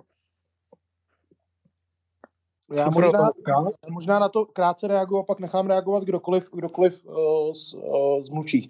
Jenom poprosím ještě, hlašte se o slovo, to znamená zejména, teda, zejména, zejména posluchači a vypínejte si mikrofon, pokud nemáte, pokud nemáte slovo. Jo? Tady vidím Petra jak se snaží připojit. Uh, Ondro, máš samozřejmě pravdu, že jako u těch větších podniků je to významnější, proto já si třeba osobně myslím, že na té úrovni, řekněme, B2B, tak tam je otázka, jestli by vůbec nějaký stropy cen měly být a jestli by nebylo lepší, kdyby jsme nechali fungovat trh. Ale eh, nejsem host, to znamená, Davide, eh, Petře, Petře, kdo z vás chce reagovat na Ondrovu dotaz? Když to vztáhneme na plyn, což je uh, ta uh, základní veličina, protože dneska i ten plyn nakonec ovlivňuje, téměř určuje cenu elektřiny, takže pokud vyřešíme nějakým způsobem plyn, tak vlastně řešíme tu elektřinu. A u toho plynu sice patří, platí, že domácnosti celkově spotřebovávají o něco více než třetinu, což by se zdálo, že není zase tak moc, ale jsou klíčové v tom, že oni spotřebovávají vlastně téměř veškerý svůj plyn právě v zimních měsících, které potřebujeme vždycky vyřešit. V létě bude vždycky dostatek plynu. Eh, s tím plynem je vždycky potřeba eh, nějak šetřit nebo nějak to eh, nějak vyřešit tu zimu a tam se domácnosti na té zimní spotřebě plynu podílejí víc než polovičně, řekněme nějakých 60-70%. To znamená, ano, domácnosti, pokud budou schopny snížit tu svoji spotřebu, tak sice se to neprojeví v celkovém tak moc úhrnu ale uh, projeví se to přesně v té době, kdy potřebujeme, aby se to projevilo, to znamená v zimě. Takže uh, ano, o těch domácností by se mělo začít, nicméně uh, to veřejné osvětlení má určitě velký signalizační efekt, protože kdo bude chtít doma se nějak uskromňovat, když se tady bohužel ještě z komunismu vytvořilo nějaké nárokování, že přece v 21. století máme přece jako civilizovaný národ, máme nárok na levné energie, všechny ty socialistické eh, komediální seriály z doby, z doby uh, normalizace, tam vždycky byl ten Taťulda v kuchyni v, ve Vasilově a v trenkách, tak se to tak jako uh, nosilo, že, že prostě máme nějaký ten nárok na ty, na ty levné energie. No a kdo bude s nima chtít doma utahovat si opasek, když vidí všude a to není jenom veřejné osvětlení, to je i ve státních úřadech, eh, prostě jede se naplno i topení. Eh, já si nespomínám, kdy jsem eh, naposled byl v nepřetopené poště a podobně, což bohužel vzhledem k tomu, že dneska tam vždycky člověk musí čekat, tak se potom zapotí a ještě se z toho nachladne a tak dále. Takže, takže ano, ten signalizační efekt pro ten veřejný sektor určitě má velkou, velkou roli, ale určitě domácnosti vzhledem k tomu, že ty, ten svůj plyn spotřebovávají v zimě, tak jsou důležité. Tak díky. Ondro, stačí ti to takhle ta odpověď? Jo, a jestli... ještě... Jest...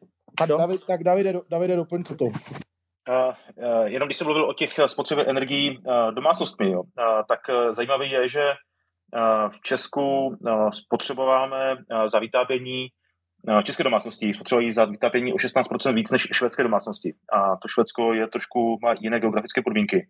Takže tady jenom vidět, že eh, ten prostor pro úspory je. A my jsme velké části ty úspory nedělali, protože ceny energie byly extrémně levné. Ono se vlastně jako nevy, nevyplácelo eh, to nějak řešit.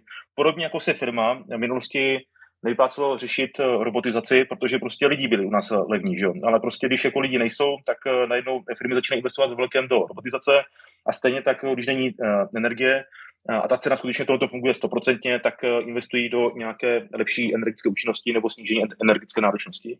A pokud jde o ty substituty, tak samozřejmě eh, těch substitutů, substitutů je eh, mnoho, že na úrovni domácností spousta lidí si začala pořizovat kamna a dřevo. To dřevo si pořizovali až tak, že přinutili lesy víceméně říkat, že nekraťte nám to dřevo, protože my do ní dáváme GPSky a tak si pro, pro to dřevo na zpátek přijedeme. Některé plynárny uh, přemýšleli nad tím, jak vlastně z, z toho plynu přejít například na lehké topné oleje, což tak není úplně, řekněme, ekologické, ale prostě pro, třeba pro Brno nebo pro jiné města to může být uh, jediná možnost v případě, že by plyn nebyl. Ale zatím, to, zatím, to, zatím to ještě neudělají. Ještě to neudělají. Hm? Insider informace, ale zatím, zatím to ještě neudělají. Furt, furt, furt ještě zatím ale jsou připraveni. Samozřejmě, eh, my říkáme, že musíme hodně eh, investovat třeba do obnovitelných zdrojů.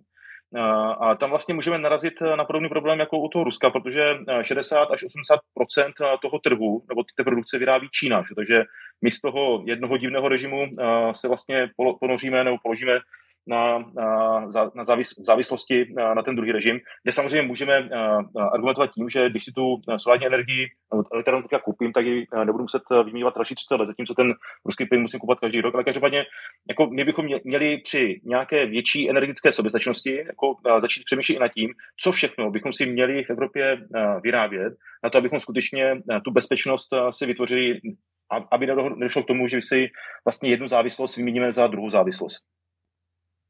Tak díky. Já to jenom doplním, že uh, u Soláry má ještě ten problém, já jsem tady známý fosil, tak Soláry mají ten problém, že v noci nesvítí sluníčko, teda zatím a obecně v zimě, teda, kdyby jsme potřebovali, tak ten výkon klesá uh, dost radikálním způsobem.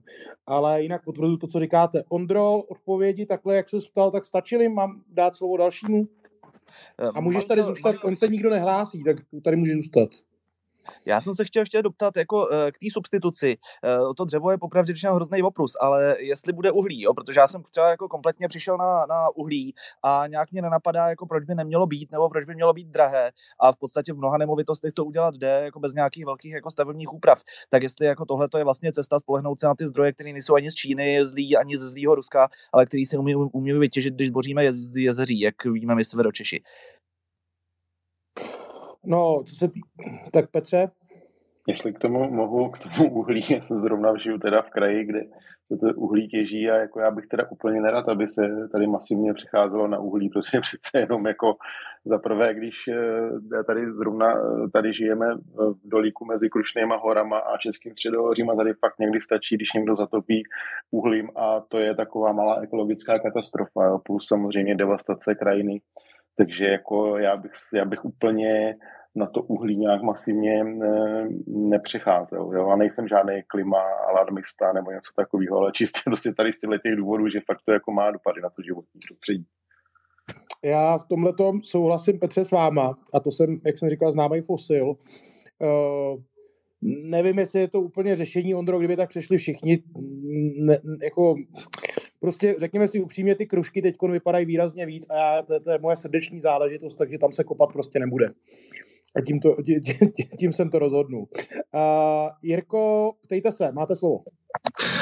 Dobrý večer. No já mám vlastně jako jeden poznatek a to, že jsem čirou náhodou dneska hledal něco na hlídači státu a že jenom za poslední čtyři měsíce vypsalo snad 50 měst výběrový řízení na dodavatele LED světel na, na veřejné osvětlení, takže si myslím, že tady trh zafungoval, nebo teda zafungovala ta cena té elektřiny a že to třeba bude jako významný snížení jak světelného smogu, tak útraty za, za tuhle tu, eh, řekněme, civiliz- za tenhle ten civilizační výdobytek.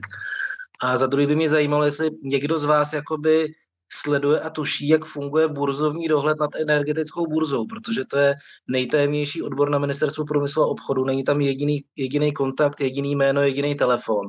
Ty lidi jsou schovaný, nevím, jestli bydlejí v Česu nebo někde jinde, ale já jsem se té problematice věnoval i odborně na energetickém regulačním úřadu. Nikdy se nám nepodařilo spojit vlastně žádnou pracovní skupinu, která by tu energetickou burzu nějakým způsobem dohlížela a veřejným tajemstvím v tom energetickém sektoru bylo, že se prostě několikrát mluvilo o tom, že česká firma si koupila v Německu předraženou elektřinu, německá firma v Česku předraženou elektřinu, pak si ty pozice vysvopovaly a vlastně velikost obchodu eh, v řádech eh, stovek tisíc eur ovlivňovala trh eh, v řádech stovek milionů, ne miliard eur. A podle mě tahle ta ukázková manipulace s trhem proběhla i v polovině roku, kdy ty ceny vystřelily.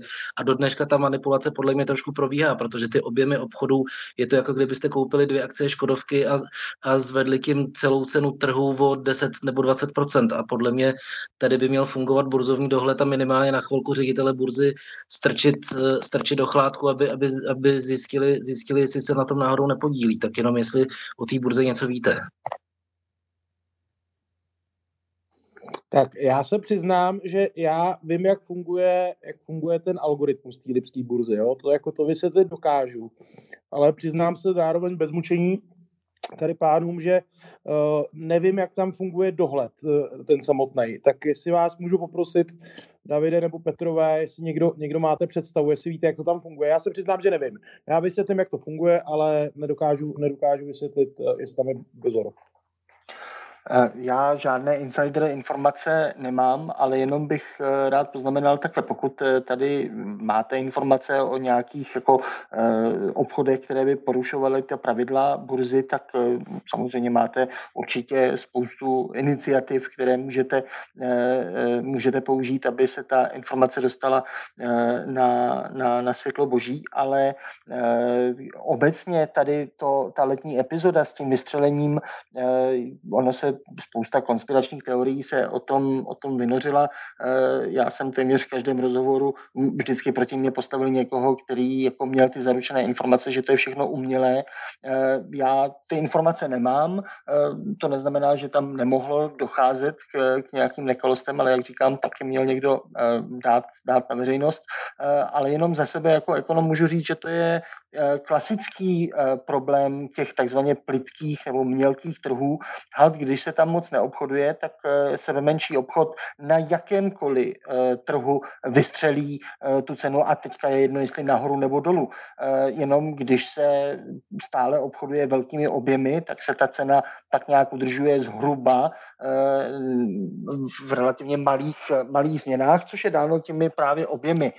To znamená, ano, na jednu stranu to přestřelení bylo hrozně mediálně nafouknuto, protože to neznamenalo, že, ta, eh, že, že za tuhle obrovskou cenu eh, bylo zobchodováno mnoho eh, těch obchodů, které by potom ovlivnili tu koncovou cenu pro spotřebitele, ale mm, to, že tam byl ten najednou ten trh strašně plitký, byl eh, částečně a z velké části dán tím, eh, že všichni tam obchodníci, zejména ti, co tam chtěli nabízet, tak se jim to hrozně nevyplatilo, protože museli skládat eh, často na dlouhou dobu velké částky právě na to jakoby pojištění, takové řekněme to, to pojištění odpovědnosti, že kdyby náhodou potom v budoucnosti tu energii nedodali, tak aby ten kupující měl ty prostředky na to, aby si ji koupil koupil za tehdy v budoucnosti stávající spotovou cenu.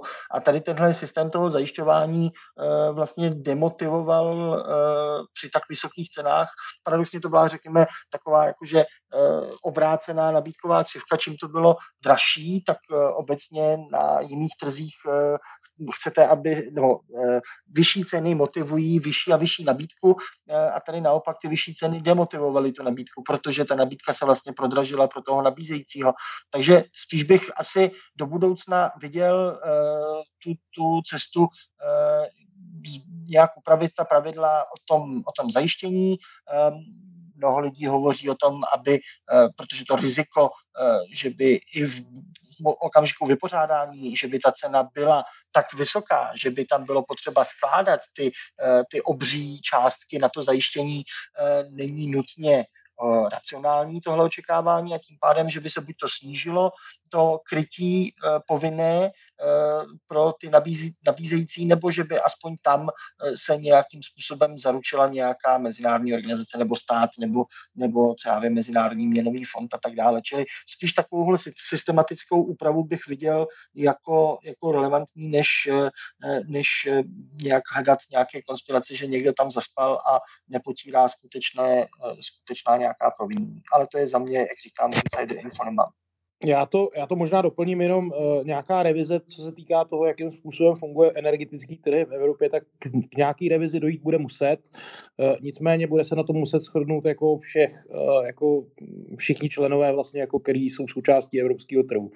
Uh, ale ano, nějaká revize dojít musí. Co první asi je jako vhodný, tak eh, třeba v případě zásobníků se vrátil princip use it or lose it, to znamená, aby pokud někdo si nakoupí kapacitu zásobníku, tak aby tam opravdu ukládal a ne, ne aby prostě pouze spekuloval eh, na to, že tu kapacitu nechá prázdnou. To se stalo po tom, co vlastně zásobníky nebyly moc eh, zaplněný. Já, Jirko, vám potom ještě dám slovo, ale další, kdo se přihlásil po vás, tak byl Petr Jánský, nebo já tady vidím jenom Jáns, tak Petře, otázku můžete dát. Já možná ani ne tak otázku, jako k té výchově občanů, tak Česká televize vysílá každý den vlastně o tom, jak ušetřit, konkrétně energií. A pak druhá věc, vlastně mám vyhřívaný kotel, pardon, boiler eh, s kotlem, a to, co jste tady říkali, tak jsem ho vlastně začal vypínat a ušetřil jsem kubík denně, až jsem si říkal, že já blbec jsem to neudělal dávno. Tak jenom taková poznámka. Tak díky. Tak uh, o tom pořadu jsem nevěděl, udělal jsem se tady poznámku a na ten se, na ten se určitě budu muset podívat. Další, kdo uh, se připojil, tak byl Čekhun a já vy, vyzývám ostatní, zatím se moc nehlásíte, tak se hlašte, a dávejte otázky hostům, který tady máme. Hlašte se a můžete požádat tím, že kliknete na ten mikrofon, který je tady vlevo dole. Určitě pojďte do diskuze a nemusíte se omezovat jenom na to, o čem jsme se bavili první hodinu, ale v podstatě pánové jsou ekonomičtí experti a odpoví otázky, které klidně budou od tématu mírně odbíhat, takže úplně v pohodě. Přijďte si popovídat, protože takový prostor pro to položit eh, otázky eh, takovým kapacitám jen tak nedostanete. Díky, pojďte do toho.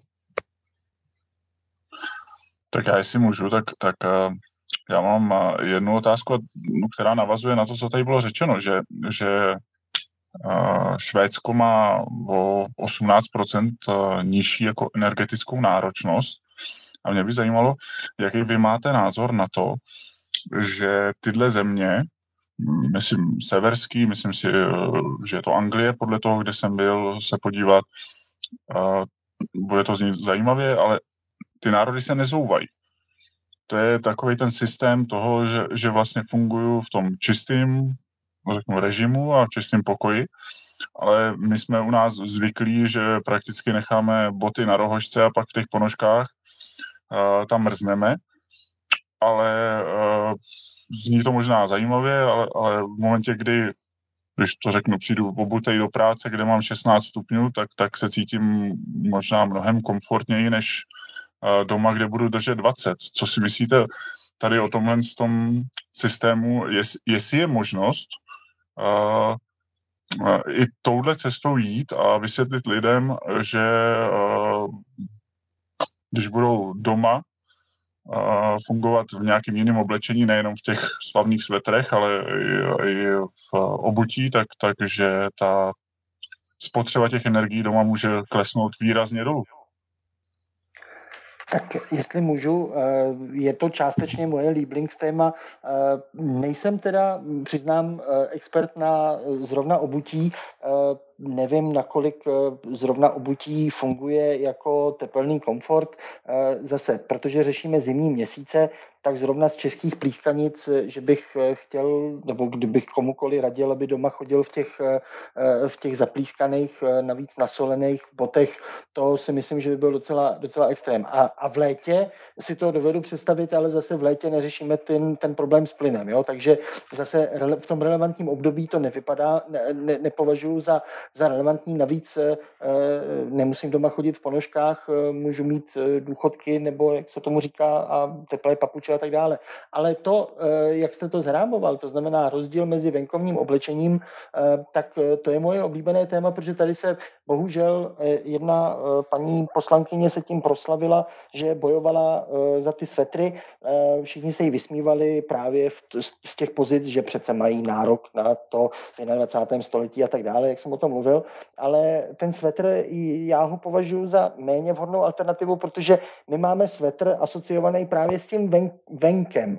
A když budou chodit lidi doma ve svetru, tak jim, nebo budeme jim říkat, aby chodili ve svetru, tak jim říkáme, choďte doma v něčem, co máte asociovaný s venkem, ostatně to je jako s těma botama, taky jakoby, a je to takový jako nepřirozený, jo? jako zase měnit ten, ten kulturní vzorce, eh, to, že se v východní Evropě prostě přezouváme a asi je to historicky daný tou posedlostí kobercema, eh, který je takový hodně jako východní zvyk, eh, aby se neušlapali ty koberce, tak se lidi fungovaly a tak, eh, když to na těch, řekněme, třeba hliněných, na, v historii tedy hliněných západních podlahách to tak nevadilo, ty boty, ale prostě my musíme vymyslet něco, co lidi ano, zvýším ten tělesný komfort i za nižších teplot, ale není to asociovaný s venkem. A to se obávám, že ty svetr je stejn, na stejné pozici jako boty. A proto já bojuju, abychom tady vytvořili v Česku, tak jak bývají rany na banku, tak abychom vytvořili rany na župany, protože župan nikdo nechodí uh, po venku v županu, teda nikdo normální. A uh, je to přirozená věc, navíc župan je typicky teplejší ještě než svetr, je to delší a tak dále. Uh, a tím pádem nahradit to něčím teplejším, ale to, co je kulturně asociovaný s domovem. Proto si myslím, že nikoli botama, nikoli svetrama, ale eh, v županu je naše spása. To je Já perfektní titulek, to je perfektní titulek, v županu je naše spása. to dáme Já... do podtitulu kecárny. Děkuju, děkuju, děkuju Petrovi. Potvrzuju, že ten osobní komfort je důležitý. Ty boty mě nenapadly, ale, ale mám podlahovku a díky tomu můžu mít 21. Dobrý, další, kdo se hlásil, tak myslím, že byl opět uh, Jirka Chvojka a potom Ondra Dostál. Vyzývám ostatní, hlašte se. Honzo Císaři, když tak zvedni taky pacičku takhle dole, ona je tady v tom srdíčku dole vpravo, tak zvedni pacičku, ať nezapomenu, že se hlásil taky. Díky. Uh, Jirko, je to vaše. Tak já bych se jednak asi zeptal na ten algoritmus té burzy. Jo. Nechci tady s tím ostatní zatěžovat, ale přijde mi, že prostě jako úplně uh, tak buď si kupuju nějakou komoditu na burze, ať je to obilí nebo elektřina, byť chápu, že jsou tam rozdíly a jsou tam, e, jako není to úplně srovnatelný, ale, ale pak, e, pak jako vím, že tam je nějaká cena a, a prostě 100% z toho, co si koupím, tak dostanu a možná existují nějaký soukromý obchody, e, obchody mezi dvěma městama, který si vyměňují, který si vyměňují to obilí prostě jako jiným způsobem. Ale, ale vlastně tady mi přijde, že naprosto minimální uh, množství obchodované elektřiny rozhoduje o cenách pro eh, podniky, domácnosti prostě v řádech desítek milionů lidí. A pak by to mělo být teda nějakým způsobem hodně dobře kontrolovaný a o tom dohledu já jsem nikdy neslyšel, takže by mě zajímal ten algoritmus, co se, jako já vím, co se obchoduje na té burze, jako jsou to spot, spotové obchody, ale jako přijde mi to trošku celý zvláštní. A pak ještě teda, než se odpojím, tak eh, nebo než přestanu mluvit, tak eh, já mám pocit, že je rozdíl mezi celou západní Evropou a východní Evropou, že v západní Evropě prostě eh, ten tlak eh, spousty let byl na to, aby, aby ty lidi se chovali umírněně ve spoustě věcí, aby šetřili, aby prostě ty peníze využívali, aby měli nějakou finanční gramotnost, zatímco v té, za tou železnou oponou se považovaly tyhle ty věci, včetně přetopených paneláků, za, za výdobytek toho socialismu, který všichni podporovali a máme to prostě všichni nějak pod kůží a myslím si, že to bude ještě chvilku trvat, než si zvykneme na to, že vlastně to takhle není správně. Tak, chce někdo vysvětlit to, jak funguje Lipská burza, nebo to mám pak říct já? Petře, vy jste se odmutoval, tak když tak můžete. Eh, já jsem se jenom, jenom jakoby poznám k tomu západ versus východ. Já prostě si zkrátka myslím, že Eh, ten západ eh, se jako do, dneš, do dneška je v něm zakodovaná ta zkušenost z těch 70. let. Dítě, eh, tehdy přeci se taky neřešilo, kolik, jakou spotřebu mají auta a, a jihle. Pak když přišly ty ropní šoky, tak prostě spotřeba aut rapidně klesla a ta energie se začala využívat efektivnějším způsobem. A nám tahle zkušenost chyběla byli jsme součástí východního bloku, kde prostě ceny vůbec neměly nic společného s trhem a teď najednou my si podle mýho zažíváme to, co ten západ si zažil před těma 40, 45 lety, tak to je tak poznámka. Dobře, já v rychlosti vysvětlím tu Lipskou burzu, jinak já tady odlinkuju a dám, dám sem link, link na svůj článek, který jsem, který, který publikovali v konzervativních novinách, to, což je soubor tweetů, který tady byly. V jedno, jako v jednoduše. První pravidlo, elektřina se nedá jako skladovat. Na spotu se obchoduje opravdu jenom menší část, většina je prostě na dlouhodobý kontrakty, jako takzvaný OTC, Eh, na tom spotu to funguje tím způsobem, že se tam dají, že se se sbírají poptávky a na, následně, to, následně te si, se ty poptávky jako uh, uspokojují uh, až do toho množství, který, je, uh, který uspokojí veškerou poptávku, která tam byla a uh, ta poslední nabídka, která tam je a která vlastně v té době největší krize, tak byla jako z plynových elektráren, který prostě mají nejdražší výrobu, nebo v té době měli nejdražší výrobu, tak stanovuje uh, cenu pro veškeré, tak stanovuje vlastně tu clearingovou cenu clearingovou cenu pro uh, tu celou burzu. No a proč i ty dlouhodobé obchody vlastně se řídí tím způsobem? Protože si to můžeme představit tak, že za prvé není nic jako, řekněme, mm, eh, přiměřený nebo nepřiměřený zisk, je prostě zisk. A pokud prostě tady uzavíráte i nějaký bilaterální obchody, ale prostě vedle toho tady funguje nějaký centrální tržiště, kde prostě vidíte, že momentálně se ta cena obchoduje prostě za nějaký X, no tak prostě řekněte, dobře, tak já tady uzavřu dlouhodobý obchod a bude prostě nějaký X minus něco. A to vám jako určuje tu cenu. Tak ano, prostě lepší mechanismus tady asi momentálně, momentálně nemáme, protože prostě pokud by bylo dostatek energie z levných zdrojů, tak by prostě energie byla levná. Ale sešlo se nám tady několik uh, černých labutí. Je to tak, že prostě ve Francii uh, jsou bohužel odstavené jaderky dost zásadním způsobem a díky tomu prostě jako, jako musí být spuštěny plynovky, které v okamžiku, kdy byl nedostatek plynu a plyn byl drahý, tak prostě vyráběly elektřinu draze. Stačí to takhle, Jirko? Já jsem pak dám ten článek, kde jsem to vysvětloval trošku víc. Nebo Petře, chcete reagovat?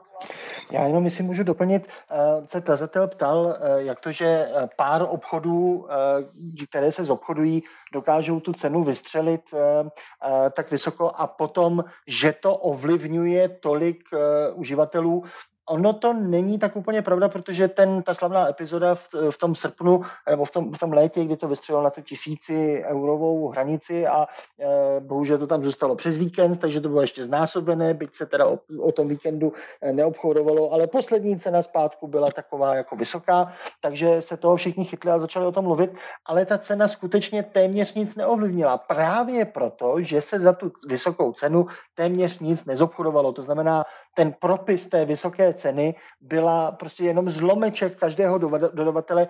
I ti, kteří by uh, skutečně za tu vysokou cenu zobchodovali, tak to byl jenom malilinkatý podíl na, na tom jejich celkovém nákupu té kapacity na příští rok a většinu té kapacity nakoupili za nižší ceny. To znamená, ten propis tam nebyl, ne, nebyl tak vysoký a byla to spíše taková bouře ve sklenici vody, eh, právě protože se za to moc nezobchodovalo.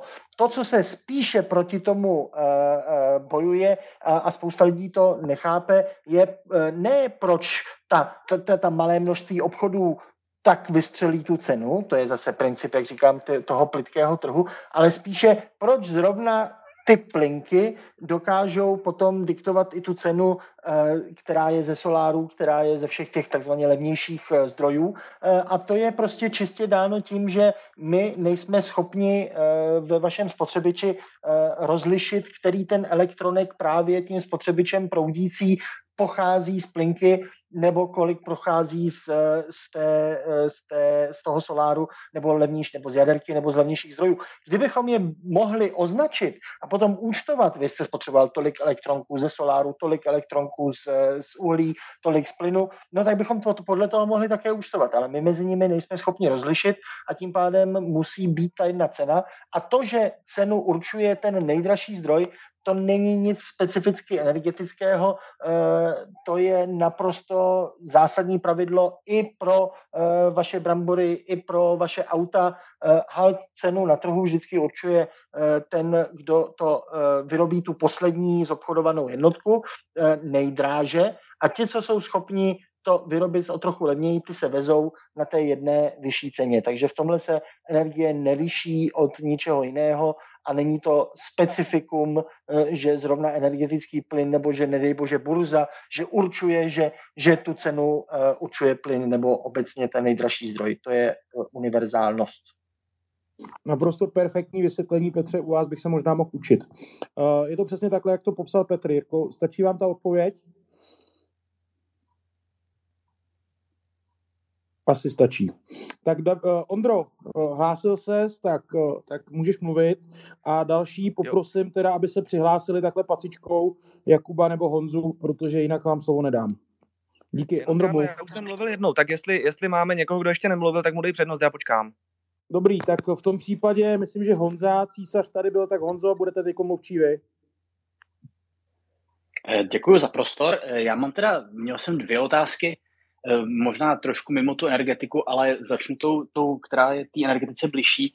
Chtěl bych se eh, pánů v panelu zeptat na názor na tu windfall tax nebo daň z mimořádných zisků.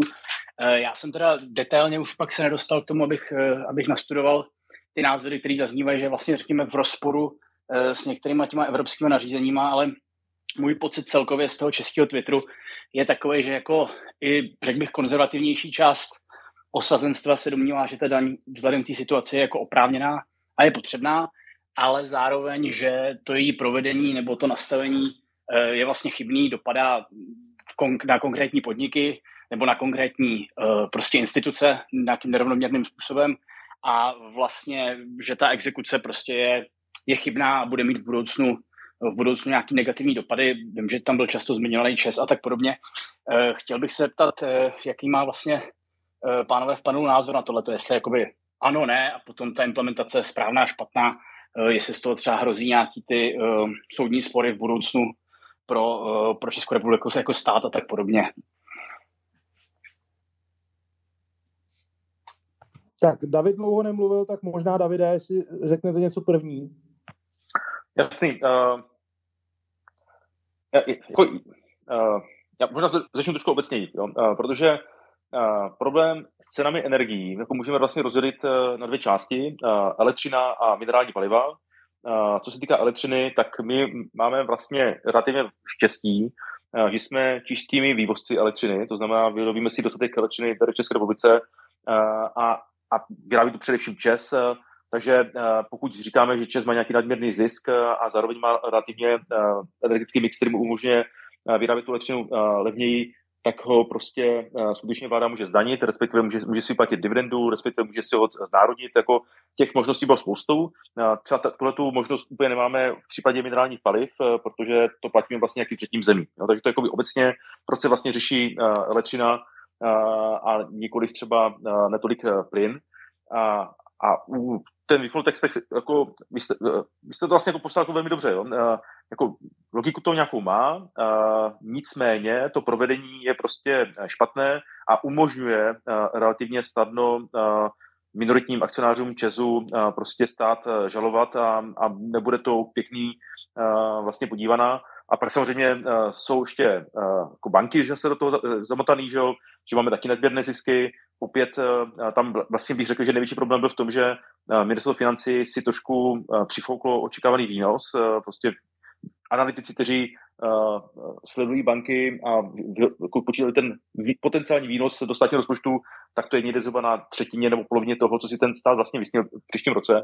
Takže tam jako je spousta amatérismu a vlastně nedokonalostí, které bohužel jako proces, který jako mohl dávat smysl, aby si stát prostě přišel nějaké peníze navíc, které potřebuje, aby eh, financoval například strop eh, energií, tak vlastně skončí zmatku a možná ve finále skončí dokonce žalobami a případně hrazení nějakých nákladů ze strany státu těm minoritním akcionářům. Není to úplně dokonalý.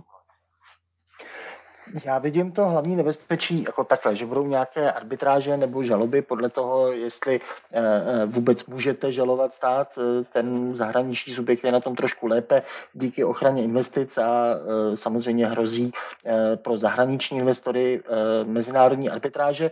Jsou téměř jisté, ale myslím si, že to bude hlavně ne cestou toho, jak se hodně o tom mluví, že to je vlastně jako dvojí zdanění.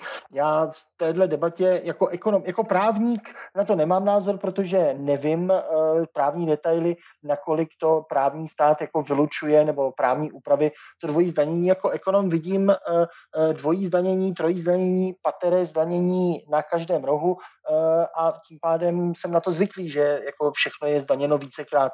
Uh, když uh, si jdeme koupit rohlík, tak eh, část té ceny rohlíku dáváme na armádu a tak dále a platíme to již zde zdaněných daní, takže minimálně u toho rohlíku zase je tam dvojí zdanění. Když si jdeme koupit benzín, eh, je tam eh, ten akcí, ta, ta daň z, ze spotřebních paliv, pardon, ze, ze spolných mod a potom je připočítána DPH která je naúčtována i z té daně, to znamená DPH je tam jasně dvojí zdanění, takže eh, já to vidím všude, proč zrovna tady by to měl být problém, nevím, nejsem právník, nechám to na právníky, ale vidím tam potenciál, pokud někdo povede ten, eh, eh, tu arbitráž, tak to bude zejména na tom, že to české nastavení neměří všem. Stejně, že jsou tady nějak arbitrárně nějakými body, které jako na, na koho to spadá a na koho to nespadá, ten režim zdanění je nastaven nastaven tak, že ne všichni účastníci trhu eh, potom eh, jsou takto zdaněni eh, a to určitě není úplně košer vlastně daňový zákon. Je to takové, jakože, jak se tomu říká, že jsou různé lex Babiš a lex něco, tak třeba v případě těch bank je to jasně lex 6, 6 bank a takhle by ty daňové zákony někdy, nikdy neměly být stanoveny. Může být stanovená nějaká sazba, kdo splní nějaké podmínky, že je účasten na tom trhu, tak je té sazbě podroben, ale dávat ještě další podmínky, třeba co se týče velikosti, tak to je trošku pofidelní, takže to si myslím, že je hlavní ten problém toho nastavení tě, té windfall tax a týká se to nejenom bank, ale i, i, i těch účastníků energetického trhu. Nejčistší řešení by bylo mít daň z příjmu právnických osob, která má progresivní zdanění, to znamená, se, s růstem zisku vyrostla daňová sazba. Protože přesně tady se vybírají, letos to jsou banky, energetické společnosti, příští rok to budou zbrojaři, před loni by to mohli být rouškaři. Jako, ten, ten daňový systém je naprosto nepředvídatelný a samozřejmě díky té nepředvídatelnosti nese sebou různé ekonomické náklady. Můžu Petře, můžete mluvit vy. Jo. No, uh, já vlastně bych teď jenom to je jako můj osobní názor, nikoli stanovisko rozpočtové rady. Uh, já si myslím, že zkrátka nejsme v situaci, kdy můžeme vybírat dobrá, špatná řešení, ale si si vybíráme ta nejlepší z těch špatných a tam asi bych zařadil i to windfall tax. Co se týče zdanění energetických firm, tak uh, tam jsem s tím nějak ochoten se smířit. Eh, na druhé straně, jak už tady bylo řečeno, neměří to daň všem stejně a takový typický příklad jsou banky, kdy eh, jsou v úvozovkách obvinovány z toho, že díky růstu reposazby vlastně vydělávají najednou nezasloužené zisky a, a teď se to staví do pozice, kdy vlastně to zvyšování úrokových sazeb je vlastně bug a nikoli feature. Prostě to je, to je jako nástroj měnové politiky a v momentě, kdy tady máme prostě obří inflaci, tak ty úrokové sazby jako musíme zvyšovat. A cílem toho je, aby banky eh, peníze raději eh, zaparkovali u České národní banky a nepouštěli je dál do oběhu. A za to je zdaňovat nějakou mimořádnou daní, prostě eh, to, to mi zkrátka neštimuje. Tak tohle je můj názor na windfall tax. Tak díky. Uh, myslím, že odpovědi byly vyčerpávající. Uh, další, kdo se hlásil, tak byl Kuba, potom se hlásil Čekvun a pak dostane slovo Ondra. A prosím, když tak uh, zrychleme, ještě nám zbývá 20 minut, tak ať se dostane na všechny, tak prosím položte otázku. Já se omlouvám, já se otázky vzdávám, protože otázka už padla a byla teďka krásně vysvětlena, takže děkuju a vzdávám se, děkuju. Tak v tom případě další je Čehun. Čehun. Čehun. Čehun. Já jsem se, já jsem se hlásil ještě k otázce předtím, než byl Infotax a týkalo se to toho, jestli je vlastně dneska reálně uh, vyčíslená ta šance, když, když každý z nás si dělá solární panely nebo teplní čerpadlo, jestli víme, no, máme nějakou procentuální uh, šanci spočítat, jestli za pět let jsme udělali dobré řešení nebo špatné řešení. Já jsem ten, který zatím zůstává u toho konzervativního, takže, jak jsem před chvilkou říkal, radši se doma obuju, ale kolem mě se staví samý uh, tepelný čerpadla, kolem mě se dělá uh, střechy mění v uh, solární panely a zajímalo by mě váš názor, jestli si myslíte, že s pěti, osmiletým výhledem, jak to dopadne. Děkuju. Jestli můžu k tomu? Určitě. Tuhle otázku mi nedávno položil jeden můj kamarád. Eh, ptal se mi, jestli si má pořídit fotovoltaiku. A samozřejmě je to pí plynem. A já jsem mu na to řekl, hele, klidně si to pořiď, ale plynu se nezbavuj. Protože nikdo fakt neví, kde bude cena plynu za dva, za tři, za pět let nebo za těch osm, jak jste, jak jste se ptal.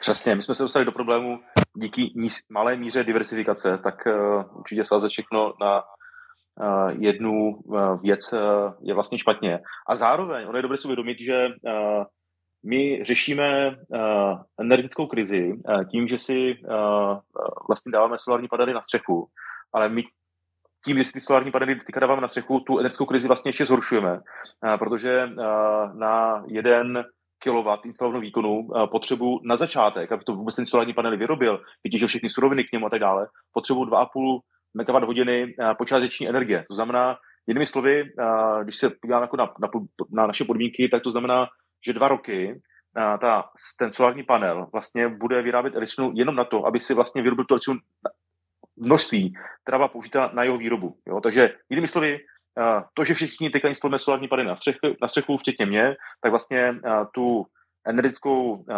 nerovnováhu vlastně ještě zhoršujeme. Ale tím, že to vyrábí Čína, tak to posouváme do Číny.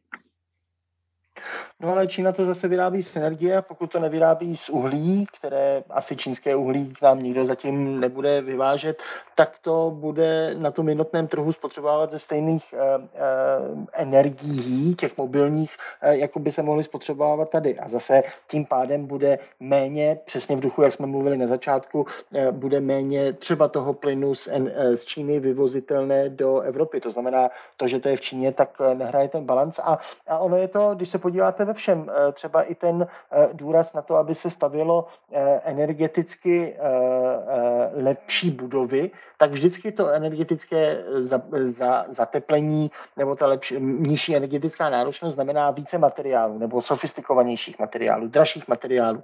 A pokud na to bude, jako není nic proti tomu dělat to v dobách nízkých energetických, to je takový paradox, když jsou energie levné, tak není, není problém vyrábět ty dražší materiály, aby se vtěstnaly do budovy, ale dělat to nyní, eh, kdy vlastně my bereme tu budoucí energii a vlastně, kdy, kdy bude, řekněme, více k dispozici a vtěstnávat ji, považo, po, požadovat, aby byla spotřebována nyní, když je zrovna drahá na tu výrobu, tak, eh, tak je, to, je to paradox, který to zhoršuje eh, ve všech. Takže to, to obecně, obecně naprosto lze souhlasit.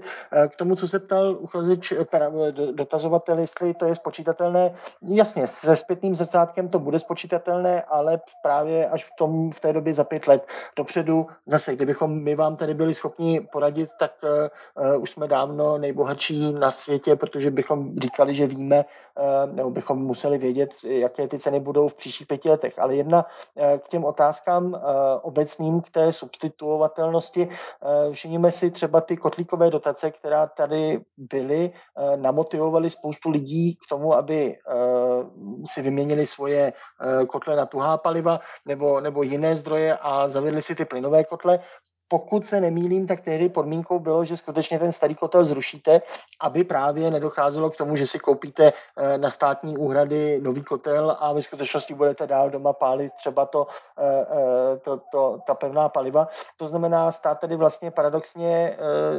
demotivoval lidi nebo odebíral k tomu, že si lidi rušili to, co by se dneska ukázalo jako levnější zdroj energie oproti tomu drahému plynu a spoustu lidí právě namotivoval eh, na ten plyn. Takže eh, ano, mm, čím více bude, budete mít více, více zdrojové, zejména to vytápění, jak jsme se shodli, to je ten největší podíl, tak tím, tím lépe a Eh, rozhodně se aspoň eh, z potenciálních zdrojů, bytě nebudete používat, eh, nebudete zbavovat. A ještě poslední bod k tomu, že ten přechod na ty alternativní energie, často se zapomíná, že ono nenutně tím pádem budeme moci rušit ty stávající elektrárny, protože jako zálohový zdroj právě pro dobu, kdy nesvítí nebo nefouká větrník, měsíčník a vlastně i ten, pardon, větrník, slunečník a i ten měsíčník v podobě eh, třeba eh, přílivových eh, elektráren, tak musí tam být ta záložní kapacita v těch stávajících zdrojích, aby byla nahraditelná. To znamená, ta představa, že budeme moci zavírat ve velkém ty stávající elektrárny, je trošku lichá. Oni budou muset být aspoň v tom pohotovostním režimu dál. Děkuji za odpovědi. A ještě doplním, Čehune, když se na to koukáš, tak se na to koukej i tou optikou, že prostě jako děláš, aby si to měl nějakou zálohu. To znamená, pokud budeš mít solár, baterku, možná teplný čerpadlo, tak prostě když jako bude vyrábět, budeš ukládat a pak prostě jsi schopný čerpat a pokud prostě zrovna bude třeba výpadek proudu, tak furt ty budeš v nějaký jako výhodě, tak na, na, na to nekoukat jenom tou čistě jako ekonomickou optikou a to rozhodnutí děláš i protože si řekneš, že jako chci být samostatný, no tak někdo si postaví krb, někdo si prostě postaví solár. Možná jenom doplnění. Uh, Ondro, jestli se chceš zeptat, tak, tak, tak můžeš. Jo, tady k té diverzifikaci jako týkovkám jenom poznamenávám, že jsem si pořídil právě jako krásný automatický a mezi možnosti ekologický uhelný kotel a jako jsem za to velmi rád. Jo. Nevím, jestli to furt ještě jde, ale jako můžu doporučit eh, v kombinaci se solárama. Ale to, na co jsem se chtěl zeptat, je politická věc. Teďka Síkela měl na rozhlase článek s titulkem Levný plyne minulostí, možná je to dobře. Já jsem mě by zajímalo eh, perspektiva, jako přežít, střednědobá perspektiva přežití českého průmyslu třeba za tři, za pět eh, let, možná deset, eh, protože zase z jiných zdrojů víme, že Němci budou podporovat svůj průmysl, byla kolem toho hádka na, na úrovni Evropské unie. Teď na politikokom vyšlo, že Amerika na jednu stranu bude jako těžce zase jako subsidizovat jako svojí, jo, svůj průmysl, na druhou stranu jako se tam hádali, že prý jako nám prodávají ten plyn jako čtyřikrát čtyřikrát dráž, nebo prostě jako my to máme čtyřikrát dráž než tam. Čili jsem se chtěl zeptat, jestli uh, tady to, že ten levný plyn je minulostí, uh, náš uh, průmysl stačí jakoby přežít, jo, že se transformuje dřív na nějakou nízkou, energi- nízkou energetickou náročnost, než ho to jakoby učení nekonkurenceschopným, jo, jestli ta transformace nebude příliš rychlá a my nebudeme jako deindustrializovaným státem, jak se někdy straší, případně co to udělá s měnou, uh, co to udělá s ekonomikou. Jo, ještě jedna věc, pardon. Kdyby náhodou někdo věděl, eh, jdou nějaké zprávy, že za tři měsíce se má jako na některých relevantních ministerstvech střídat, tak kdyby někdo věděl, tak eh, určitě odpověste, prosím.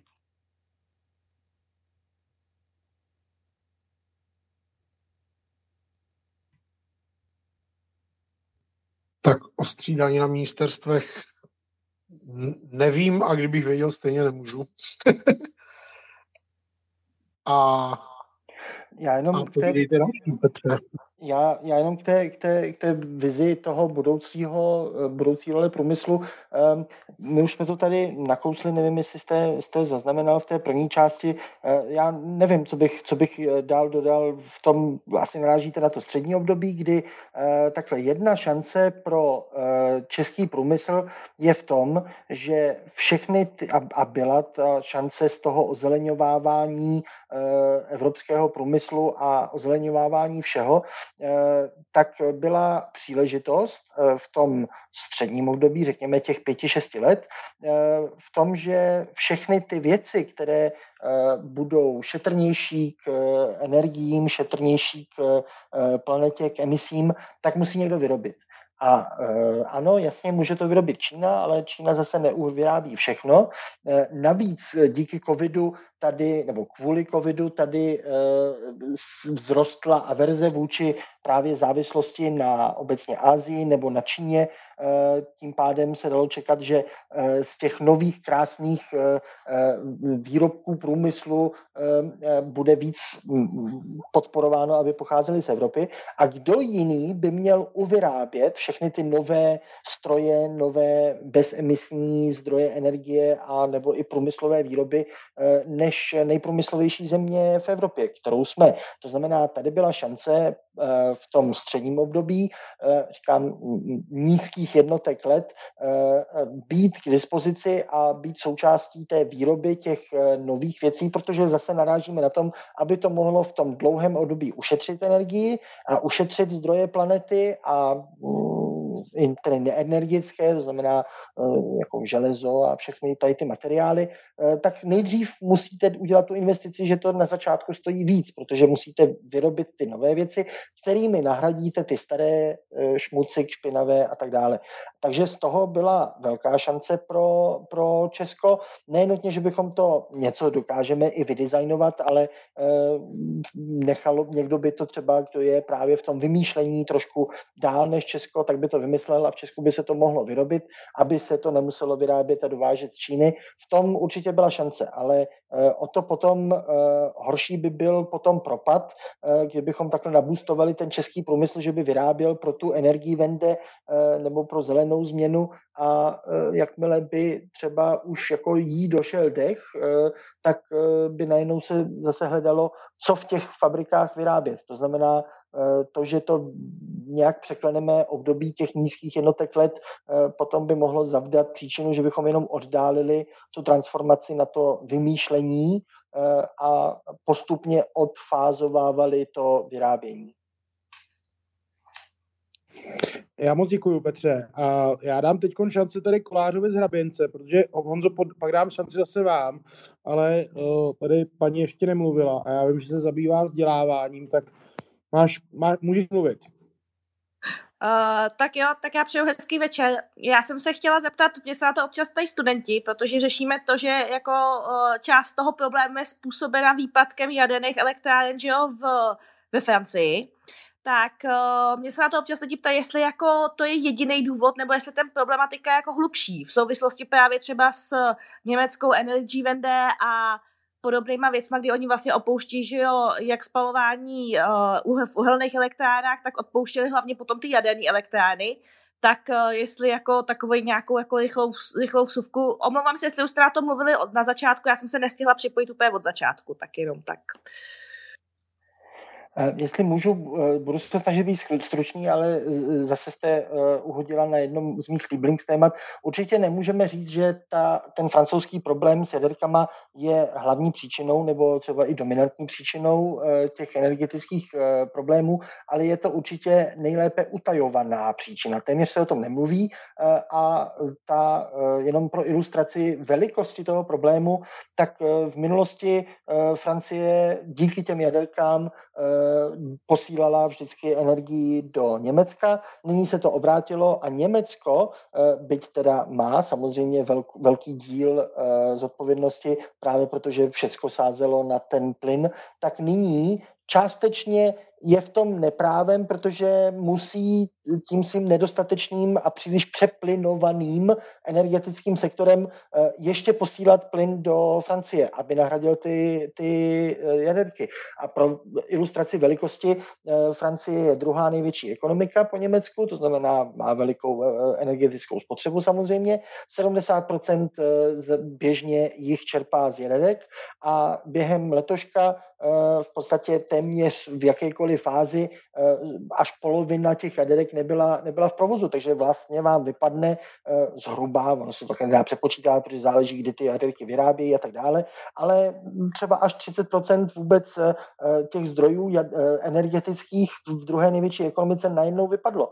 Takže ano, je to velký, velký díl a tak, jak se říká o Rakušácích, že jejich největším úspěchem historických je přesvědčit svět o tom, že Hitler byl Němec, tak eh, určitě v podobném duchu velkým úspěchem francouzské diplomacie je přesvědčit svět o tom, že za všechno můžou v té energii Němci a ne do velké části uh, i oni.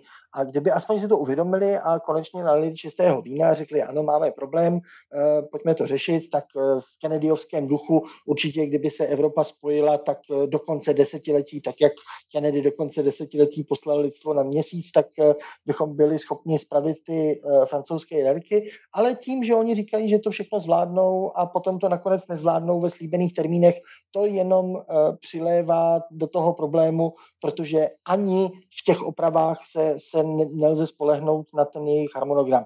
Ale, abychom nebyli úplně uh, nefér, uh, ono zase z toho investičního pohledu uh, se jim nelze tak moc divit, kdo by chtěl udržovat jaderku v úplně top stavu, protože to stojí peníze a stojí to i udržovací investice, když Evropská unie eh, vlastně ani neví pořádně, jestli jaderky jsou dostatečně zelené a kdykoliv bylo nebezpečí, že by přišel zase deklasifikace jaderek, že jsou vlastně šmucik a tím pádem to, že byste svoje jaderky udržovali v top stavu, eh, tak by se vám potom znehodnotila ta investice. Takže, Já do toho jako, skočím, Petře. No.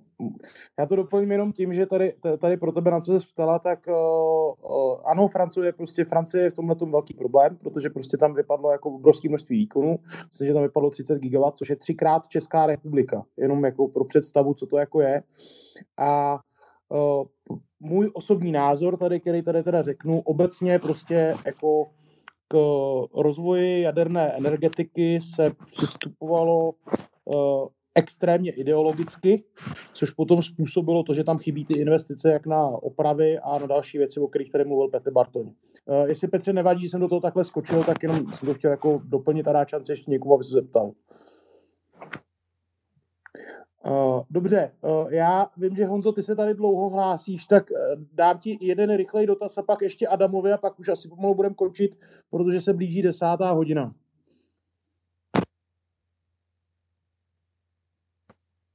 Tak Honza se neptá, Adame mluví. Jo, ptám se, ptám se, pardon, omlouvám se, jsem se, nebyl jsem si jist, že, že jste říkal moje jméno. Eh, já ještě poslední, děkuji za tu odpověď na ten, na ten info, určitě to bylo zajímavý. A ještě mám druhou takovou obecnější otázku. Eh, je to teda daný tím, já žiju prostě v zahraničí a vlastně ten vhled do české ekonomiky mám primárně prostřednictvím Twitteru, což asi není dobře. A jelikož tam zaznívaly vlastně úvahy o eh, dopadu těch úrokových sazeb na inflaci a tak dál, tak jsem se chtěl zeptat, možná i na závěr, je to dobrá otázka pánu na jako osobní názor, jaký vlastně bude rok 2023 eh, z hlediska vývoje ekonomiky, jestli teda prostě spadne ta ekonomika do recese v závislosti na těch zvýšených sazbách, následkem toho i ta recese vlastně, teda ta inflace poleví, nebo jestli nás ještě čeká vlastně období nějaký vyšší inflace, který třeba může v budoucnu vyvolat i další zvýšení těch sazeb. Chápu, že to je otázka na křišťálovou kouli, ale máme konec roku a ten rok je 2023 je vlastně za dveřma, takže nějaký osobní, uh, osobní jako odhad by mě, by mě docela zajímal. A děkuju. Já bych řekl, že uh, koncenzuální názor už teďka je, že česká ekonomika v příštím roce poklesne. Zatím ty odhady se pohybují mezi 0 a 1% poklesu české ekonomiky. Pokles bude tažen především spotřeba domácností díky poklesu kupní síly našich příjmů právě díky inflaci. Nicméně, inflace by měla v příštím roce začít zvolňovat. Já jsem zmiňoval, že by se měl dostat na jednocifrné hodnoty v první polovině roku a pravděpodobně díky tomu i Česká národní banka může eh, ve druhé polovině roku začít eh, opatrně eh, snižovat úrokové sazby a česká koruna bude víceméně stabilní, respektive na konci roku by se mohla přiblížit na 24 korun za, za euro. Jo, a to je takový nějaký, bych řekl, velmi koncenzuální jako pohled, jak by se česká ekonomika mohla vyvíjet. No a za si řekneme, proč je to úplně jinak, protože máme spoustu nejistot. Jedna nejistota je samozřejmě, jak bude vypadat příští topná sezóna, jak se budou vyvíjet ceny, ceny energií. To, to je, řekněme, jedna obrovská nejistota. Druhá obrovská nejistota je vlastně celý systém dodavatelských řetězců, respektive to, jakým způsobem bude fungovat Čína, kde aktuálně vidíme docela velké protesty proti různým lockdownům, které velmi poškodily právě globální ekonomiku v roce 2021 a i v roce 2022 vlastně. Takže pokud bude Čína pokračovat v dramatickém zavírání své ekonomiky, tak to samozřejmě dopadne na ekonomiky typu česká, česká ekonomika, která je hodně dovozní, dovozně náročná, exportně orientovaná, takže jakoby v, v tom dodavatelských stazích, e, pokud jsou v dodavatelských stazích, tak česká ekonomika patří mezi ekonomiky, které jsou nejvíce postiženy. Třeba Mezinárodní měnový fond ukazoval v loňském roce nebo v roce 2021, že česká ekonomika byla na špici eh, těch nejvíce poškozených ekonomik eh, právě díky problémům v dodavatelských stazích. No a potom eh, třetí obrovská nejistota je vlastně jako naše, trošku naše psychika, protože my Češi jsme obecně takový manuel depresivní národ a máme zase tu velkou míru deprese a z minulosti víme, že během takové té depresivní nálady jsme schopni tu ekonomiku poslat do vlastně vývrtky tím, že dramaticky snížíme spotřebu, takže ten pokles může být teoreticky ještě o něco větší, než by papírově odpovídalo tomu, jak se bude vyvíjet kupní síla našich peněženek, to znamená růst mest, inflace a nezaměstnanost, ale zároveň i v Německu vidíme, že ty německé firmy vlastně tady mají trošku podobný problém díky tomu nastavení ekonomického modelu Německa, že jsou v depresi, nálada mezi firmami vlastně implikuje, že by německá ekonomika mohla poklesnout o 6 až 8 tak si logicky můžete zeptat, tak proč teda nečekáme i my takový pokles české ekonomiky? No protože zatím ty reálné data, tvrdé data z Německa jsou vlastně překvapivě dobrá. Německá ekonomika teda měla ve třetím kvartále poklesnout, naopak vzrostla a včera německý statiák to revidoval ještě o něco více nahoru, růst německé ekonomiky a zároveň těch, ty aktuální průzkumy ukazují, že 75% firm, které spotřebovávají plyn, tak eh, ten, tu spotřebu jsou schopni uh, snižovat, aniž by museli uh, omezovat výrobu. Jo? Takže z tohoto pohledu, nebo z těch jako důvodů, ta prognoza na ten příští rok, to znamená pokles ekonomiky, řekněme zhruba o půl procenta, zhruba vypadá relativně optimisticky na to, co se všechno vlastně děje špatně kolem nás, ale samozřejmě, jak říkám, příští rok si budeme říkat, díky energii, díky Číně, díky Německu, anebo díky úplně něčemu jinému, ten výsledek je úplně, úplně jiný. Ale teď to nevypadá úplně nějak dramaticky špatně. Já děkuju. Já, protože už je desátá hodina. Adame, máte šanci na poslední otázku a pak už to tady ukončíme. Jo, tak Adame, zeptejte se. Eh, dobrý večer. Eh, spoustu jsme toho už slyšeli o energetice, ale co mě v té debatě eh, strašně chybí a vlastně nevím, jestli to tak, jestli to je, mm, nebo čím, čím to je způsobený, tak je, že mi přijde, že se vůbec nemluví o baterkách a tak by mě zajímalo, jestli už existují v Evropě, nebo se chystají, nebo v Čechách třeba, jestli se financují nějaký velký bateriový projekty, či v případě, že ne, tak proč tomu tak je a jestli se to v budoucnu uh, plánuje nějakým způsobem změnit. A taky, ještě bych na to navázal, viděl jsem nějaký prototypy nějakých projektů, kdy se používají třeba uh, baterie z, z už vyježděných prostě třeba Priusů a tím se v podstatě ty baterky recyklují a nějakým způsobem se používají, tak jestli to je nějaká cesta, nebo jestli to jsou jenom utopistický uh, nějaký nápady, které dneska nedávají žádný smysl. Děkuji. Ty použitý baterky mají význam lokální, eh, že s tím vyrovnáváte, eh, třeba pomáháte v těch eh, takzvaně energetických ostrovech, tak pomáháte, jako že sousedí si vypomáhají, když zrovna jako někdo vyrábí, někdo jiný spotřebovává, tak v této úrovni to lze i s těma použitýma baterkama na té lokální úrovni ob, ob, obcházet ty Kirchhoffovy zákony, které diktují, že v každé vteřině milisekundě musí být nabídka rovná poptávce. Eh, velké řešení to není eh, eh, a z toho důvodu pořád ještě nemáme žádnou technologii, která by byla použitelná na velké úrovni, jinou než ty přečerpávací elektrárny, která, které jsou formou baterky a ten sen, že jako ten jeden pixel na satelitním snímku ze Sahary dokáže uzásobit energií potenciálně celý svět. Kdybychom měli lepší baterky, tak ten je pořád nedostižnosti a tam nelze predikovat. Jednou ten průlom asi přijde, vymyslíme nějakou baterku a jedno, jestli bude mít formu tak, jako jak si představujeme baterku, nebo jestli to bude vodík nebo něco jiného, ale skutečně tohle v té dlouhodobé, téměř celoplanetární budoucnosti té energetiky je naprosto klíčový. Kdyby zítra někdo opublikoval zásadní průlom otestovaný v, právě v technologii baterek, tak eh, okamžitě jsme s cenami energií na desetině eh, nejenom současných cen, ale téměř bych řekl i předcovidových cen. Takže ano, ten klíček nedohlednu, ale baterky určitě v tom planetárním měřítku drží klíč k tomu, jak se dostat na vyšší úroveň energetickou a začít osidlovat jiné planety.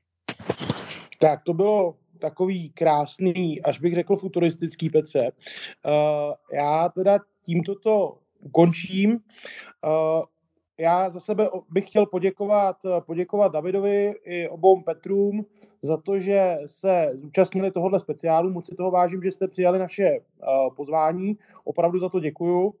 Doufám, že vás to bavilo a děkuji i posluchačům, že mě tady nechali poslouchat. Já jsem zase celou dobu žvanil, Ondro, přitom je to tvoje kecárna, tak, tak předávám ti slovo. Naprosto, naprosto mi tento model vyhovuje, protože tebe to evidentně baví a v těchto energetických, ekonomických tématech si rozhodně o několik levelů erudovanější než já.